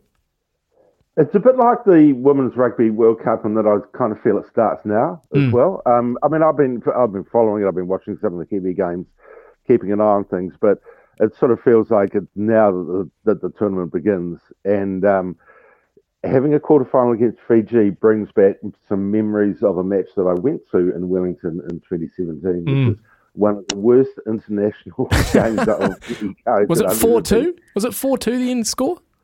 Fiji and Shaun Johnson came up with that quote, you guys got what you wanted at the end. Uh, and it was just terrible. The weather was terrible. The rugby league was worse, and we lost the 4 2. I like to think that things have turned around a bit since then. Yeah, I, I hope so too. Um, Brendan, I know you're a massive uh, rugby league fan. What are you? What have you made of the Kiwis? Because I myself am just a little bit nervous. I thought going into the World Cup we had it all going for us. Best team on paper, number one ranked side in the world. We had played so well against Tonga in that mid-year international. And when you look at some of the other favourites like Australia, you know, hadn't played international rugby league in three years. But it's sort of been the reverse. I mean, Aussie have been firing on all cylinders, and the Kiwis sort of just haven't quite hit their straps yet. Yeah, I was the same. I was pretty confident, you know, confident going in that we had a great team and, and you know, we are going to roll through this group stages, but we've had a couple of sort of scratchy kind of wins and not filling you with confidence. Um, that win against Ireland the other day, not the not the prettiest game you've ever seen. Mm. Um, but like you say, like it, it's always going to take a little bit of time to, to gel, to, to form these combinations. We've seen it with the Kiwis at, at past tournaments, like the, the 08 World Cup is the classic example I go back to. We played Australia, and in the opening game of that one, we got pumped. Um, but, you know, six weeks later, the, the, the combinations are there, they're, they're, flowing, they're gelling, um, and, and, you know, go on to win that World Cup. Um, and you know, I, I'm just, yeah, I, I don't know whether it's it's the, it's the same here, and we've got just star players that just need to find their groove a little bit. But um, definitely, the tournament starts with Fiji, and you'd want to be would want to be putting a, a pretty big score on Fiji next week. Yeah, I think I think this is the game we've got to really get it right um, if we want any chance of Australia in the semi final. Um, right, gents, uh, quick one before you go. Uh, three World Cups on at the moment: T20, Women's Rugby World Cup, and uh, Rugby League World Cup. Which one of the one, which one of the three are we winning? Do you think, Brendan? You first. I'll go to T20. Uh, I've, I've been carried away. I've been I've been caught up in the in the uh, in the, the the last couple of wins, and I'll back us to win this one finally. Brilliant, Graham. Well, I know it's Halloween, and I don't want to make it sound like that, but I'm picking three losing finals. Oh, you can't. make the final, all three and we'll lose all three. Oh, you can't. You pessimist. You pessimist. You, you're, uh, br- you're br- got my pumpkin. I've got my pumpkin next to me. Yeah. That's fantastic. Uh, gents, really appreciate you coming on. Um, always good to chat. Um, Graham, go well. And, uh, and Brendan, really appreciate you coming on um, with us today as well. That is the panel there. Uh, we will catch up with those guys again in the future, I am sure. Such great talent. And uh, yeah, some awesome thoughts too around all of our big sporting events over the weekend. Uh, we'll take a short break. When we come back, lots of texts here on the Timber Bed Post text machine. I'll get through to those after this. On SENZ.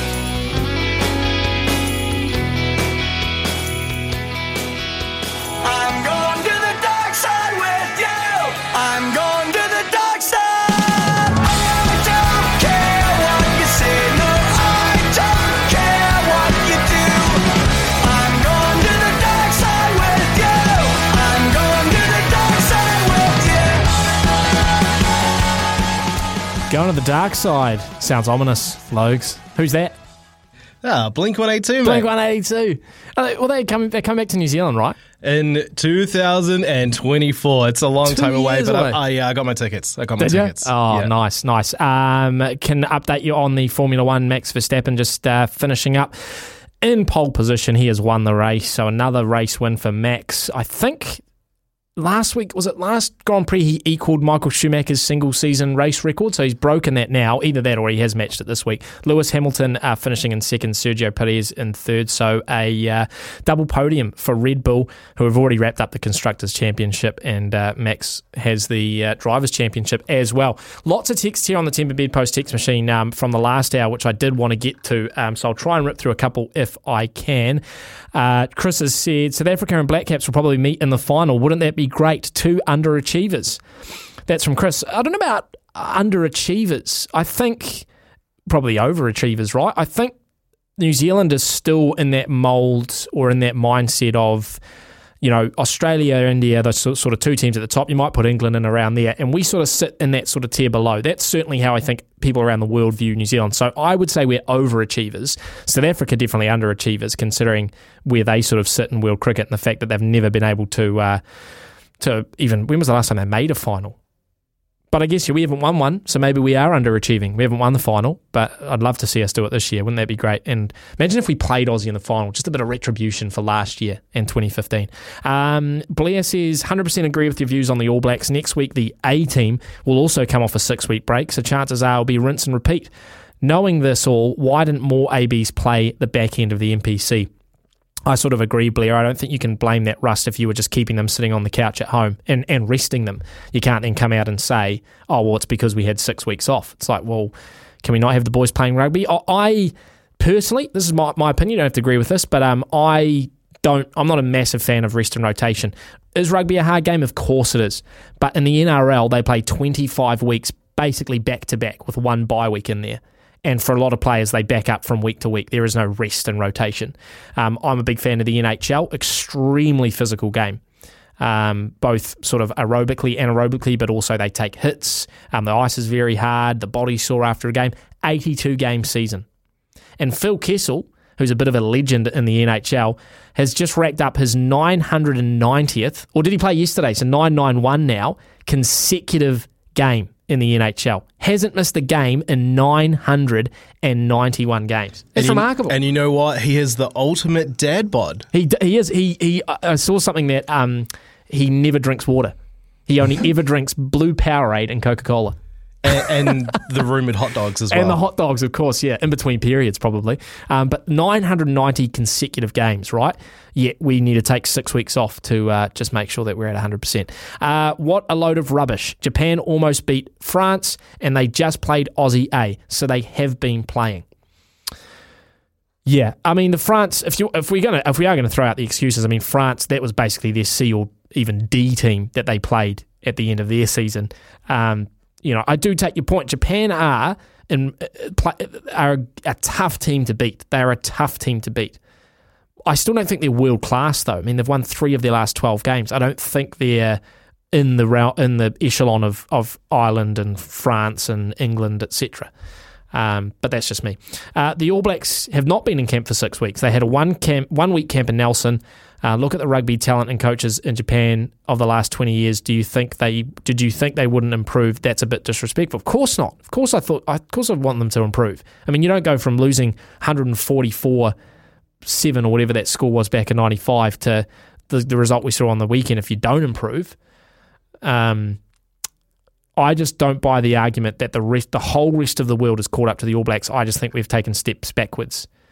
That's what I think. Um, a couple more here. Uh, we'll take one more short break, and uh, I'll see if I can get to a few of them after that as well. We're going to catch up with Paul Mawadi and Louis Herman Watts. Nothing gets past Smithy. This is Mornings with Ian Smith on SENZ.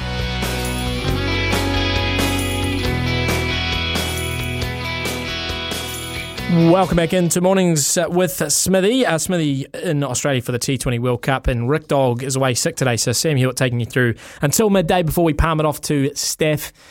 And uh, I bet his midday madness is going to be a big one today. We'll catch up with him a little bit later in the hour. Uh, coming up very shortly, Brandy, Greg Alexander, of course, SEN host and NRL commentator, is going to come on, chat some Rugby League World Cup with us. And then we're going to have a stumped uh, stumped by Sam probably um, just before 11.30 your chance to win thanks to the TAB a few texts though on the Timber Post text machine Jason says uh, we've nailed it NFL plays 20 weeks in a row NRL 30 weeks in a row but the All Blacks can't play more than four or five weeks in a row or at any other stage of the year that's from Jason. Um, Zane says, Sammy, I put 10 bucks on a multi for the Kiwis to win the Rugby League World Cup, Women's Rugby World Cup, and T20. Paying 55 bucks. Let's go, Zane. It's a great bet, mate. That's a great bet. Let's hope they all come in and, uh, unlike Graham Beasley's prediction, we don't lose three finals. I couldn't handle that. I couldn't handle three losses in three finals. Uh, Craig says, Sam, do you know if Razor was offered the NZA or whatever they call it, All Black 15 team? If not, does that mean they're lining up Leon MacDonald as the next All Blacks coach? Great question, Craig. I think uh, from memory it wasn't, and that's why Razor took the Barbarians coaching role. I could be wrong there, but I'm not sure he was offered the New Zealand 15. Um, I'm not sure if they view it as a pathway into an All Blacks role. Um, maybe maybe that is how they how they're thinking with Leon there in the wings. But um, look, if if they need a new coach at the end of next year's World Cup, if it's not Razor, then I think that's just another blunder that the NZR will have made. Um, another text in here says we won't lose on this tour. But rugby in New Zealand is not what it used to be. They want to be boardroom people. They lost me when they separated the ABs from us. Sold part of our game to the corporate world, saying it was good for the game. It is good for the AB franchise, not New Zealand rugby. The ABs feel like a professional franchise, not a national team that you aspire to be in. It's about income stream, not the black jersey. Great text in there. No name, uh, so put your name to it and let us know where you're listening from, but uh, a good text nevertheless. Um, Mark says the ABs won't win the World Cup with Foster coaching, and I doubt they'll beat Scotland, Wales, or England. Uh, so, or England is ninety. Oh, sorry, is, it is ninety percent the coach. That's from Mark. Ninety percent the coach from Mark. Um, everyone's just pissed that Fozzie is coach. Now everything and everything that the ABs do will be harshly criticised. If Razor was coach, it would have been described as development. But the media is on a witch hunt to end Fozzie's reign. I'm not even sort of out to to sack Fozzie. To be honest, I, I'm I really just have question marks across the whole team, and that includes the coaching staff. But I'm not. I'm not holding Ian Foster's head on a pike trying to get rid of him. I think, um, yeah, there's just. I, I hold the fl- flame more to NZR, to be honest, and I almost feel sorry for Fozzie, given how NZR went about the whole process and, you know, the way it's all panned out. Um, I'll get through a couple more of your texts uh, in a little bit, but uh, right now uh, we've got on the line a favourite of the show on a Monday, of course, SEN host and NRL commentator and an NRL great himself. It's uh, Greg Alexander. Brandy, welcome in. Thanks, Sam. Good to talk, mate. Yeah, good to talk to you, mate, as well. We are uh, we're getting to the business end of the Rugby League World Cup, which is fantastic. Uh, a couple of uh, another big uh, few blowouts uh, over the weekend. Brandy, I was going to ask you how you're coping with these uh, with these early mornings like me, but you're used to it, aren't you, with the breakfast radio? It's a different world for me.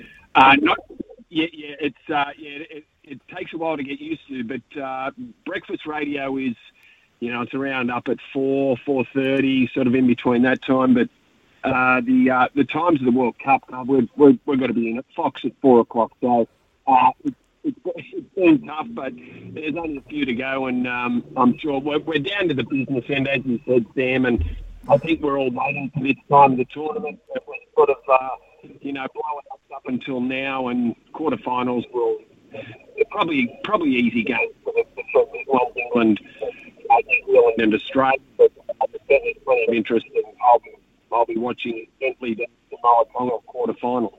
Yeah, and it's interesting, um, Brandy, because I think you're right in that um, the quarterfinals probably are set as well in terms of, of the victors that are going to come out of it. But I still think it's a massive game for the Kiwis. I don't think the Kiwis have really fired a warning shot uh, to the World Cup yet. Meanwhile, England and Australia very much showing that you know they they could meet in the final. So I think that game against Fiji in the quarterfinal for New Zealand is critical for you know, working out that cohesion. I feel like they've been clunky. Jahrome Hughes, great to have him back in the side against uh, Ireland, and he played a, a starring role. But I, I think it, I think it's massively important for New Zealand this game against Fiji. Uh, yeah, it, it, yeah, it is. I guess in terms of you know what they present against Fiji and how how how fluent they look. Um, but I, I was super impressed with Jahrome Hughes. Boy, you you, you didn't realise what you were missing until you watched him play on the weekend. He, Mm. he was fantastic. So that that certainly adds. And, I- I've always said that the Kiwis will provide a platform for their best players, Hughes, Brown, and Joey Manu. And you know, it's just whether they can do enough to you know beat Australia in the semi-final. And that's and that's what it boils down to. And uh, I'm always looking for a better performance from the Kiwis, but I, I, I don't. I, I'm, I, I don't take much notice of games. They, they find themselves top teams that they know they're going to beat. Uh, it's you know it's all about by how much they're going to beat them. So they do as a team and as teams that sort of are just getting finding their feet and their combinations. They find themselves in rare territory where they're playing games that uh, the win is already been decided. It's just by how much. Uh, so I'm discounting whatever happens in these previous games and just worrying about who's going to be better by the time it comes to, to semi-final time and, and who's got the best team because these blokes play NRL week in, week out. Uh, the result isn't decided before they run under the field. And uh, I think ourselves in unusual situations where uh, tries and breaks and offloads come a little easier than what they normally do. And sometimes temptation is too much, which has seen sides like Australia and New Zealand look a bit clunky because they've made errors. But when they play each other, they'll go back to what works, and that's big game football, defence, kicking, and, uh, you know, relying on the kick, you know, just a 10% of, um, you know, their brilliant players deciding the game. Yeah, no, I do agree with you, um, Brandy, and I know um, a few people were making comments about the, the New Zealand four pack hasn't really started to get going, but they're still working out those combinations as well. I think Madge is still trying to work out what his starting side is going to be, um, you know, in, in, in light of an Australian semi final. What about um, what about England? Because they've really surprised me. I, I going into this tournament, you know, obviously had the Kiwis up there as favourites with Australia, and then we looked at Samoa and Tonga as those sort of teams just in behind. England, I didn't really have in my equations, Brandy, but they arguably have been the best team in the in the group stages. I think you're right in saying that they've been the best team because they have looked the most fluent, haven't they? They've, Mm. they've you know, they haven't looked clunky like the Australians or the Kiwis. Uh, they've looked good right from the, the kick-off of the World Cup where they smashed Samoa. So uh, you probably underestimated England, and I, I guess we do because we don't know a great deal and we don't know what to expect from their Super League players. Yeah. Um, you know, you're not sure how they will go against the, the you know the might of the NRL you know stars that fill up the Queen the uh, the New Zealand and the, the Australian team. But players like well, we know George Williams was a good player, but didn't have a great Super League season. But he's been fantastic. Jack Welsby at uh, all fullback has been very good for them. Then you know throw Victor Radley into the mix, and Victor looked like he's given he's provided a fair bit of information for the um, for the English team, and hopefully his elbow or his elbow isn't bad. He can continue in the in the the tournament. But you're right, England has been a, a bit of a revelation, and uh, really, I think at this stage, because of the side of the draw that they're on, they would be disappointed if they don't at least make the final. Yeah. Uh, but it does set up for a great semi-final between them and either Samoa get a second crack at them, or they'll play Tonga.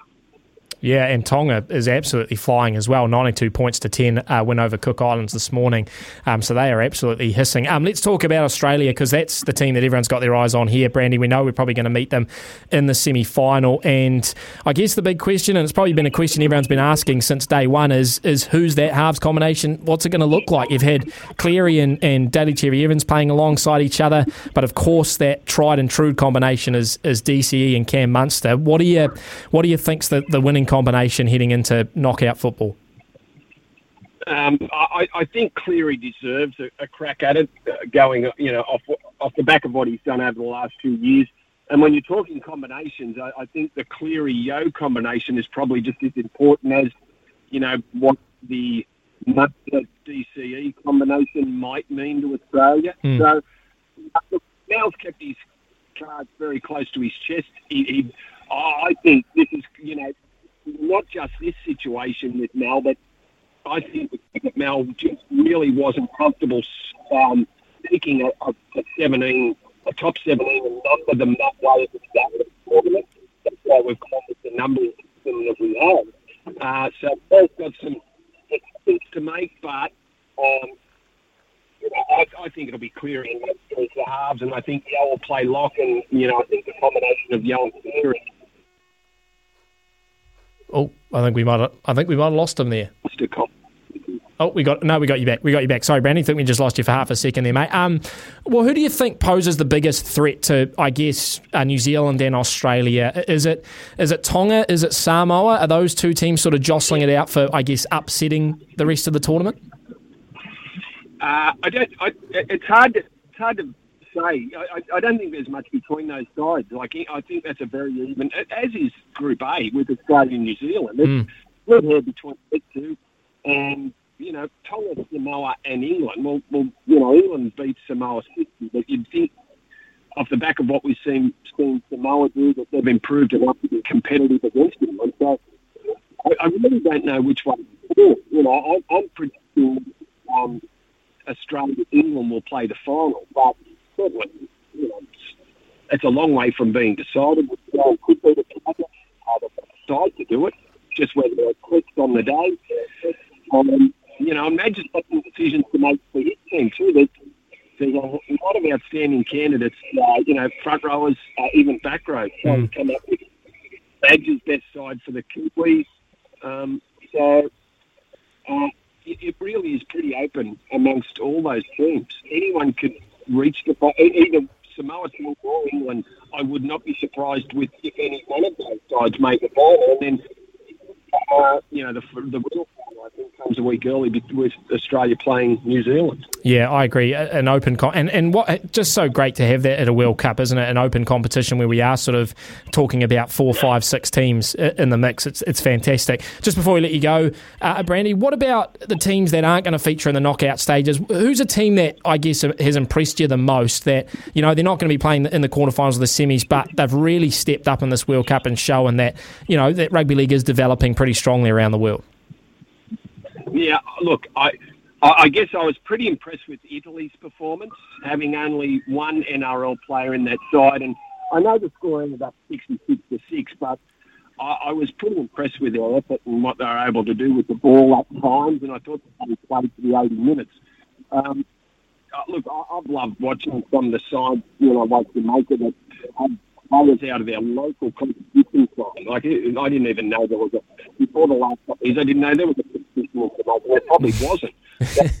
um, but I, I, I think PNG, yeah, I, I think PNG, are, you know, I love watching PNG. Uh, and the fact that we've got a lot of players now playing, you know, for the Hunters and playing in the Queensland Cup, I think that helps them. And uh, with a sprinkling of NRL players, um, yeah, I've, I've enjoyed watching uh, PNG. And I, I think they can, they can push England in the quarterfinal.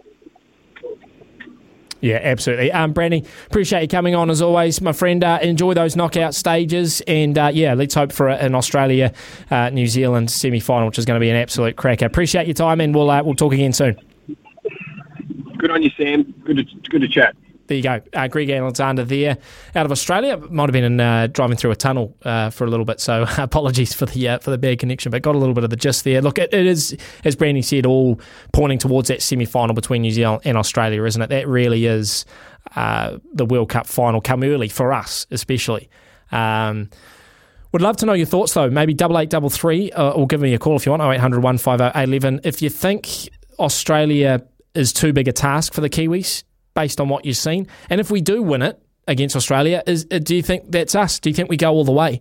Um, because that other side is, is is tougher. Let's be honest. With Samoa, Tonga, and England all on the same side, that is a tougher side of the draw. You'd think the team that comes out of that um, you know, is going to give whoever it is in the final a, a, right crack. So, what do you reckon? Do you think the Kiwis are still uh, hot favourites to uh, to win the Rugby League World Cup? I like to stay optimistic, and I think we will come right. I'm just, I just hope it's against Fiji. If if we're not 100 percent this weekend, I'll I'll start to get a little bit nervous about Australia in a semi final. But it's great viewing, nevertheless.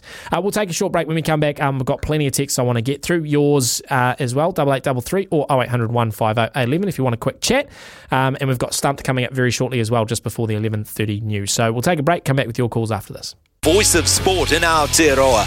This is Mornings with Ian Smith on SENZ.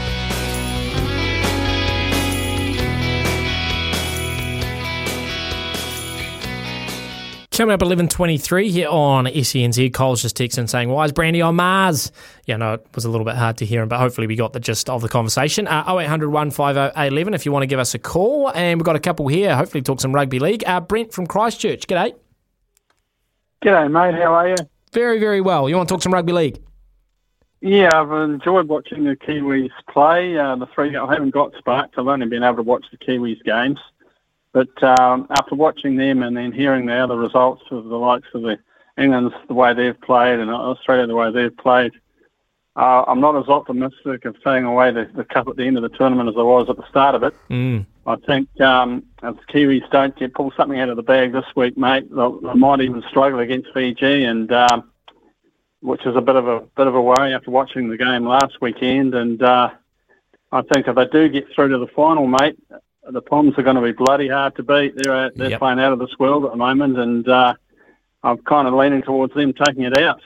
Yeah, mate, and at home as well. You know, that's that's giving them some massive energy, and I don't think we can undervalue as well. I know me and Kempy have been saying this on running it straight. We can't undervalue those home grounds for England. You know, they're, they're a lot tighter. Um, the in goals are smaller, um, but but you know you're a lot closer to the pitch, so you feel. I know from a player's point of view, they feel a lot more crammed for space. Um, and that's why you know the kicking game hasn't been as big a factor um, at this World Cup. And, and see, England are very used to it, aren't they, with all their Super League players? So um, I think they could play into their hands very, very nicely. Um, Brent, appreciate your call. Um, thanks for calling in. I think we go to John next from Auckland. G'day, John. Yeah, g'day, g'day. Uh, no, it's been awesome watching all these World Cups going on at uh, the one time. Yeah, I think uh, for the in terms of the Rugby League World Cup, uh, it's especially good that they're going into the quarterfinal stage. I mean, um, if you would have seen the last three results, it was what 94 4, 92 10, yep. 72 something. Yeah. You know, it was just it was ridiculous, mate. I think maybe in the future, because rugby league is not that global, um, but it's the best game in the world.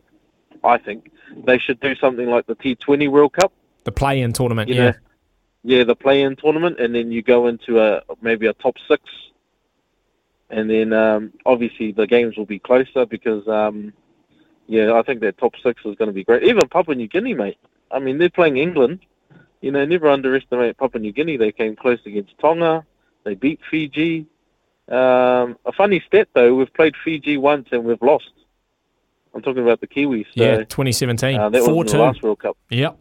Well, it's, yeah, it's interesting, John. Like, I wonder. I, I wonder if they could do a sort of a play-in type style that then meet the top. I don't know whether it's a, a six-team or an eight-team comp that you get out of that play-in tournament, but then all those teams play each other once, and then you get semi-finals out of that. Yeah. Um, and then you are seeing, you know, the Kiwis in Australia playing the sort of group stages and, and going up against it, which would great create some really good games in the group stages as well. Mm.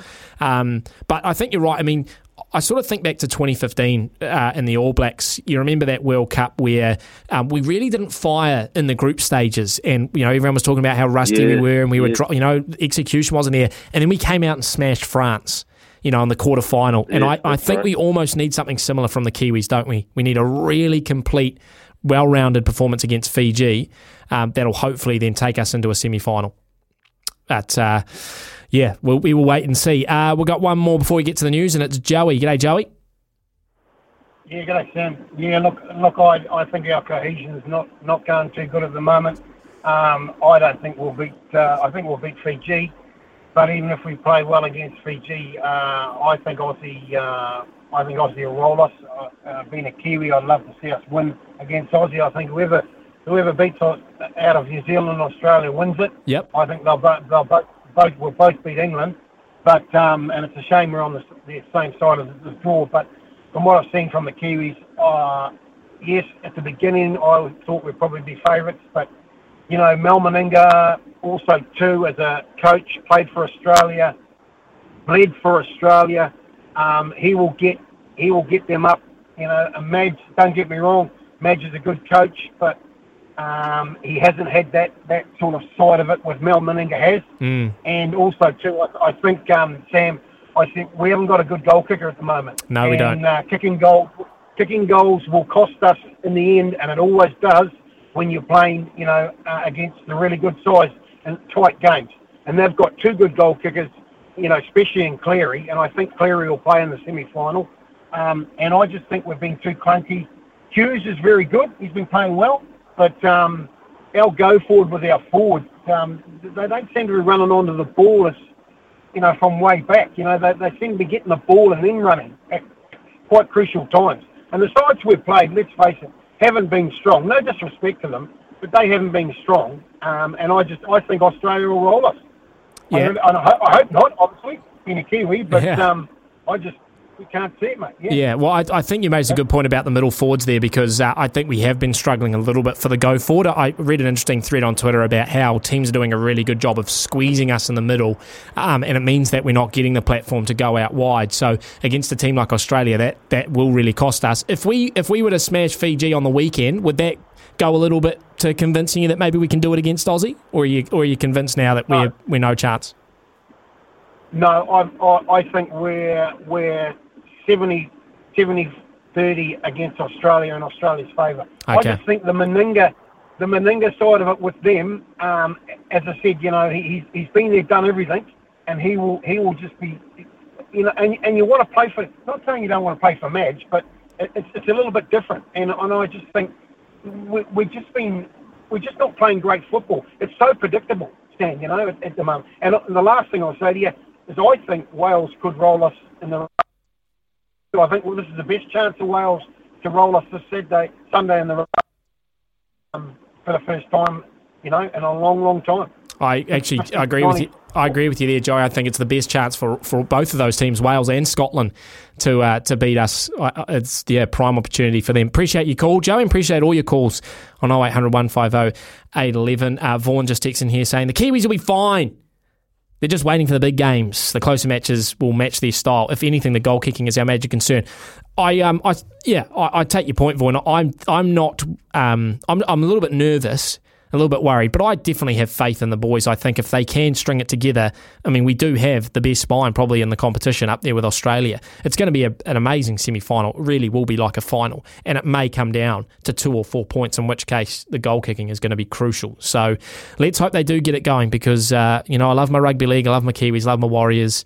And uh, there'd be nothing better than the Kiwis 2022 Warriors 2023 combination. Is that too big a call? Probably too soon. But I do also put my faith in Andrew Webster. Give us a call 0800 150 811 if you want to play Stumped. Stumped by Sammy's going to come up after the news. Your chance to win a $50 bonus bet thanks to the TAB. Give us a call now 0800 150 811. Ian Smith's had a good match here. Stumped by Smithy. Ian Smith really is top class at his job.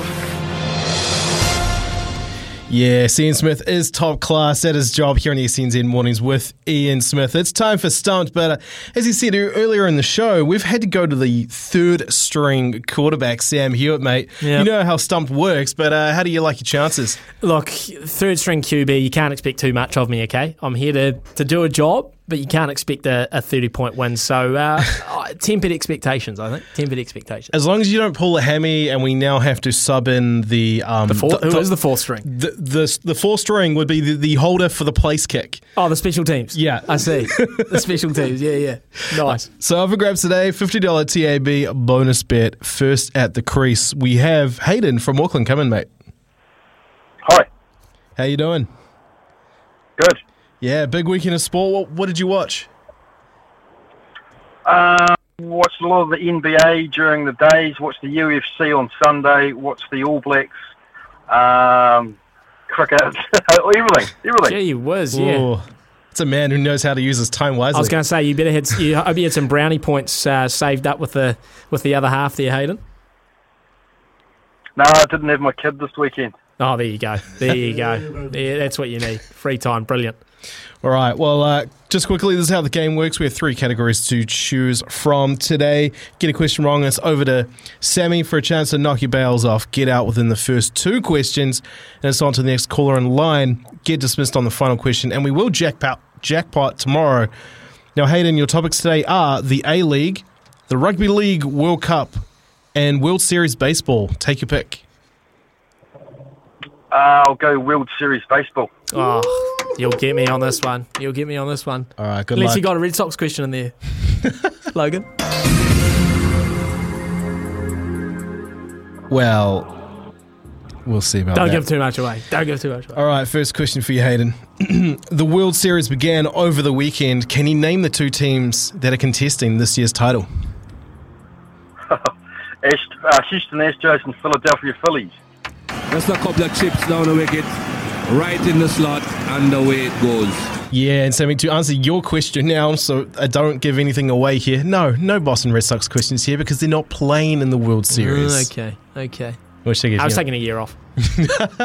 Just taking a year off. Yeah, sure, whatever. All right, second question for you, Hayden. The Astros have won one World Series. What year was that? Um, oh, uh, 2020?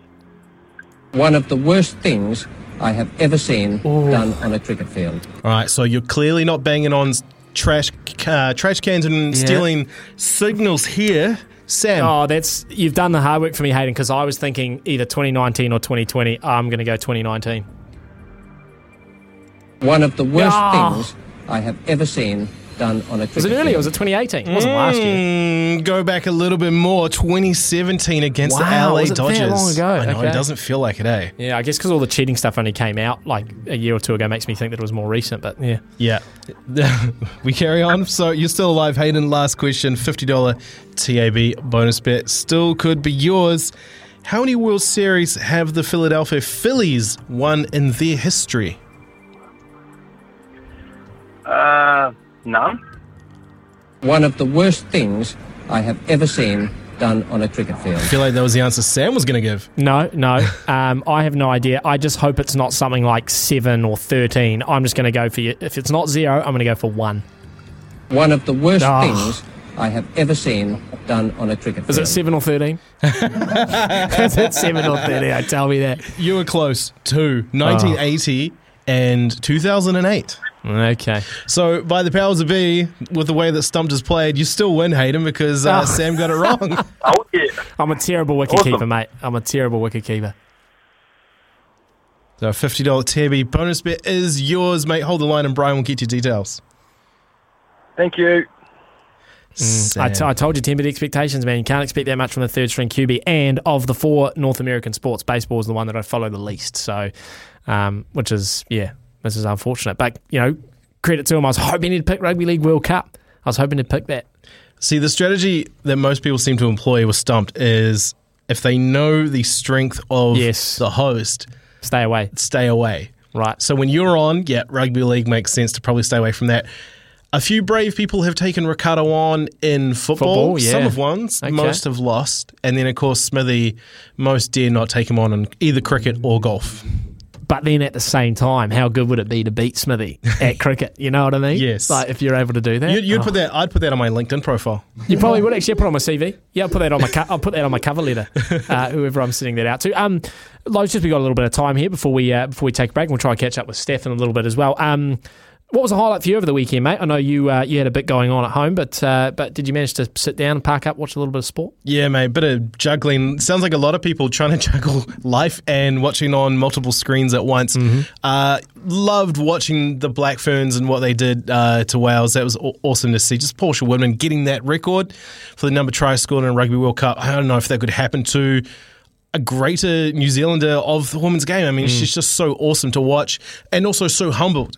Uh, Yeah. So when we were playing clips earlier, from her post match, uh, one that was left out there was that she doesn't take all the credit. She like she she's like I'm the winger. I, I just finish it off. It all it all comes from the forwards. It all then comes from Kendra, and then it moves through to me. So she's like, "Eh, without them, I don't have this record. So I think that's awesome that she would say something like that. Yeah, no, she is. Yeah, and, and they actually are all like that, aren't they? Like in the post match and stuff. It's um, they're great. They're great talkers, obviously, but you know, even that she didn't know that the record, Yeah. that she was close and everything. It's uh, it was awesome. They're yeah. just such good repres you know they're great representatives of New Zealand. So it's all you know I mean for me I'm, I'm proud that they're representing us at this World Cup that of course we're hosting as well. Uh, the other highlight for me I mean has to be the breakers. If you're not on this bandwagon yet get Oh, on yeah. that bandwagon because this is just the turnaround from them being last last season and that was their worst season in team history for this now turnaround under uh, Mody Maor incredible. It's just I, I, I don't want to say it too early, but I'm getting shades of the glory days and the way that they're playing. They obviously f- love being back in New Zealand, playing back at Spark Arena. I mean, that's been a huge boost for them. And def- defense is something that they've really built around their identity and how they want to play. The fact that they choked Tasmania of points as much as they did, a team that is coached so well, to do that unbelievable and now be top of the league Yeah. is awesome and really shapes up an awesome matchup against the Sydney Kings uh, on Sunday. Yeah, and like we've always said that the Breakers have one of the best game day entertainment packages in New Zealand sport. Even better when they're winning. You know what I mean? Mm. Oh, yeah. and, and firing. And uh, so I think I saw someone put on Instagram over the weekend. They're making defense look sexy. The Breakers are making defense look sexy. I don't know how you do that, but apparently they're doing it. So Somehow. yeah, or I have to head down to um, to Spark Arena and, and get in behind the boys, jump on that bandwagon, like you said. Speaking of bandwagons, um, there was a text in here from Brad that says, I'll be following the Warriors from now until the 2024 rugby season, seeing as NZR have basically ridden off the ABs until post World Cup. We'll follow again when they clean house. All I'll say to that, Brad, is all aboard the Warriors bandwagon, my friend. There are plenty of seats.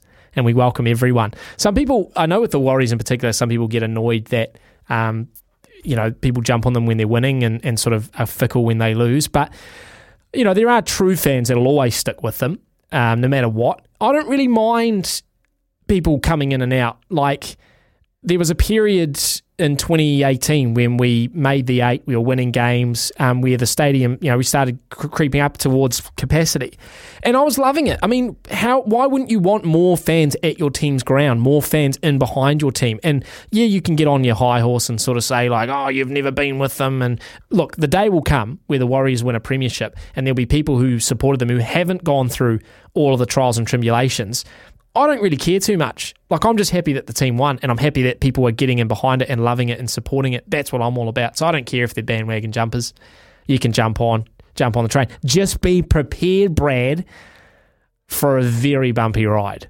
Okay, and we may we may be even off the tracks at times, but uh, let's hope at the end of the day we find our way into the station. Uh, we'll take a short break. I've got a couple more text messages here that I want to get through, and then we'll get Steph in for a quick chat, find out what's coming up between 12 and 4 today. Back after this. Sir, He's the voice of sport in Aotearoa. This is Mornings with Ian Smith on SENZ.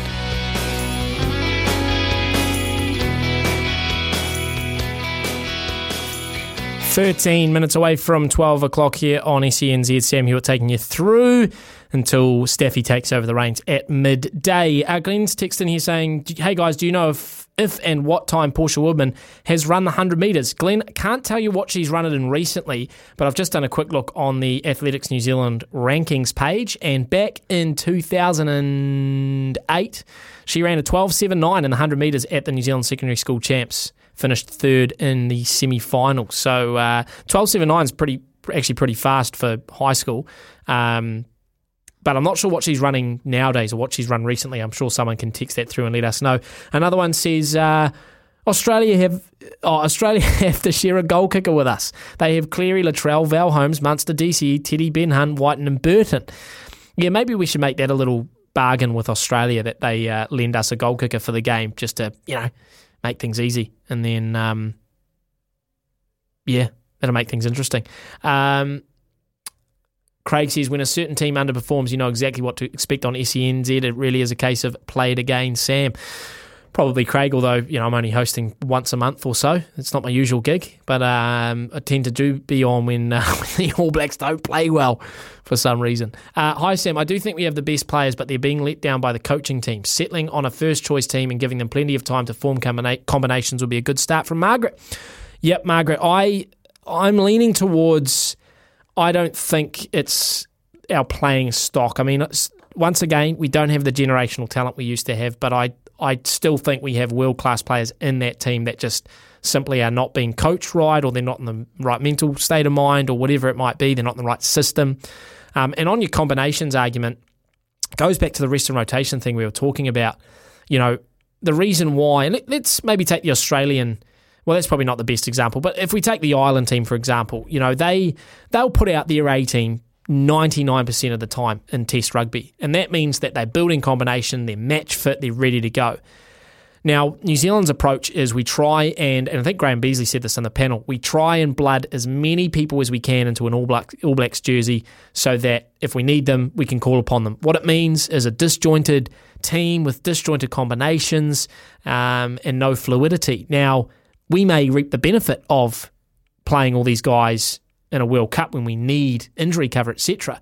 But it, it, makes it very, very hard to build momentum and combinations as a team now. And I wonder if it if that's more important 12 months out from a World Cup. In my mind, it is. At this point in time, we should be playing our number one team every week if we can, um, heading into a World Cup next year. Uh, someone is probably something I said in the first hour. The New Zealand public do pay the All Blacks. New Zealand Rugby Union, Union don't pay tax. Well, there you go. Didn't know that. Um, I've read out the Australia goalkeeper and Glenn's one. Okay, Glenn, we're going to try and see if we can find out um, if Portia Woodman's 100 metre time. Oh, one more here from Brian. All Blacks resting doesn't seem to work. Oh, this is the Irish one I saw before. All Blacks resting doesn't seem to work. I think the Irish had played about 30 games when they came here. The Ableys had played half of that.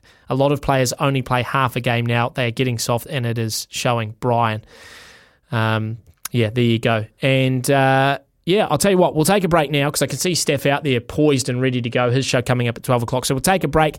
When we come back, we'll have a quick chat with Steph, find out what's coming up after 12. It's Tyre Power's Big Footy Final Sale. To kick things off, you can get the power to buy three and get one free on selected Toyo passenger car and SUV tyres. Tyre Power's Big Footy Final Sale can't last. Visit tyrepower.com.au now.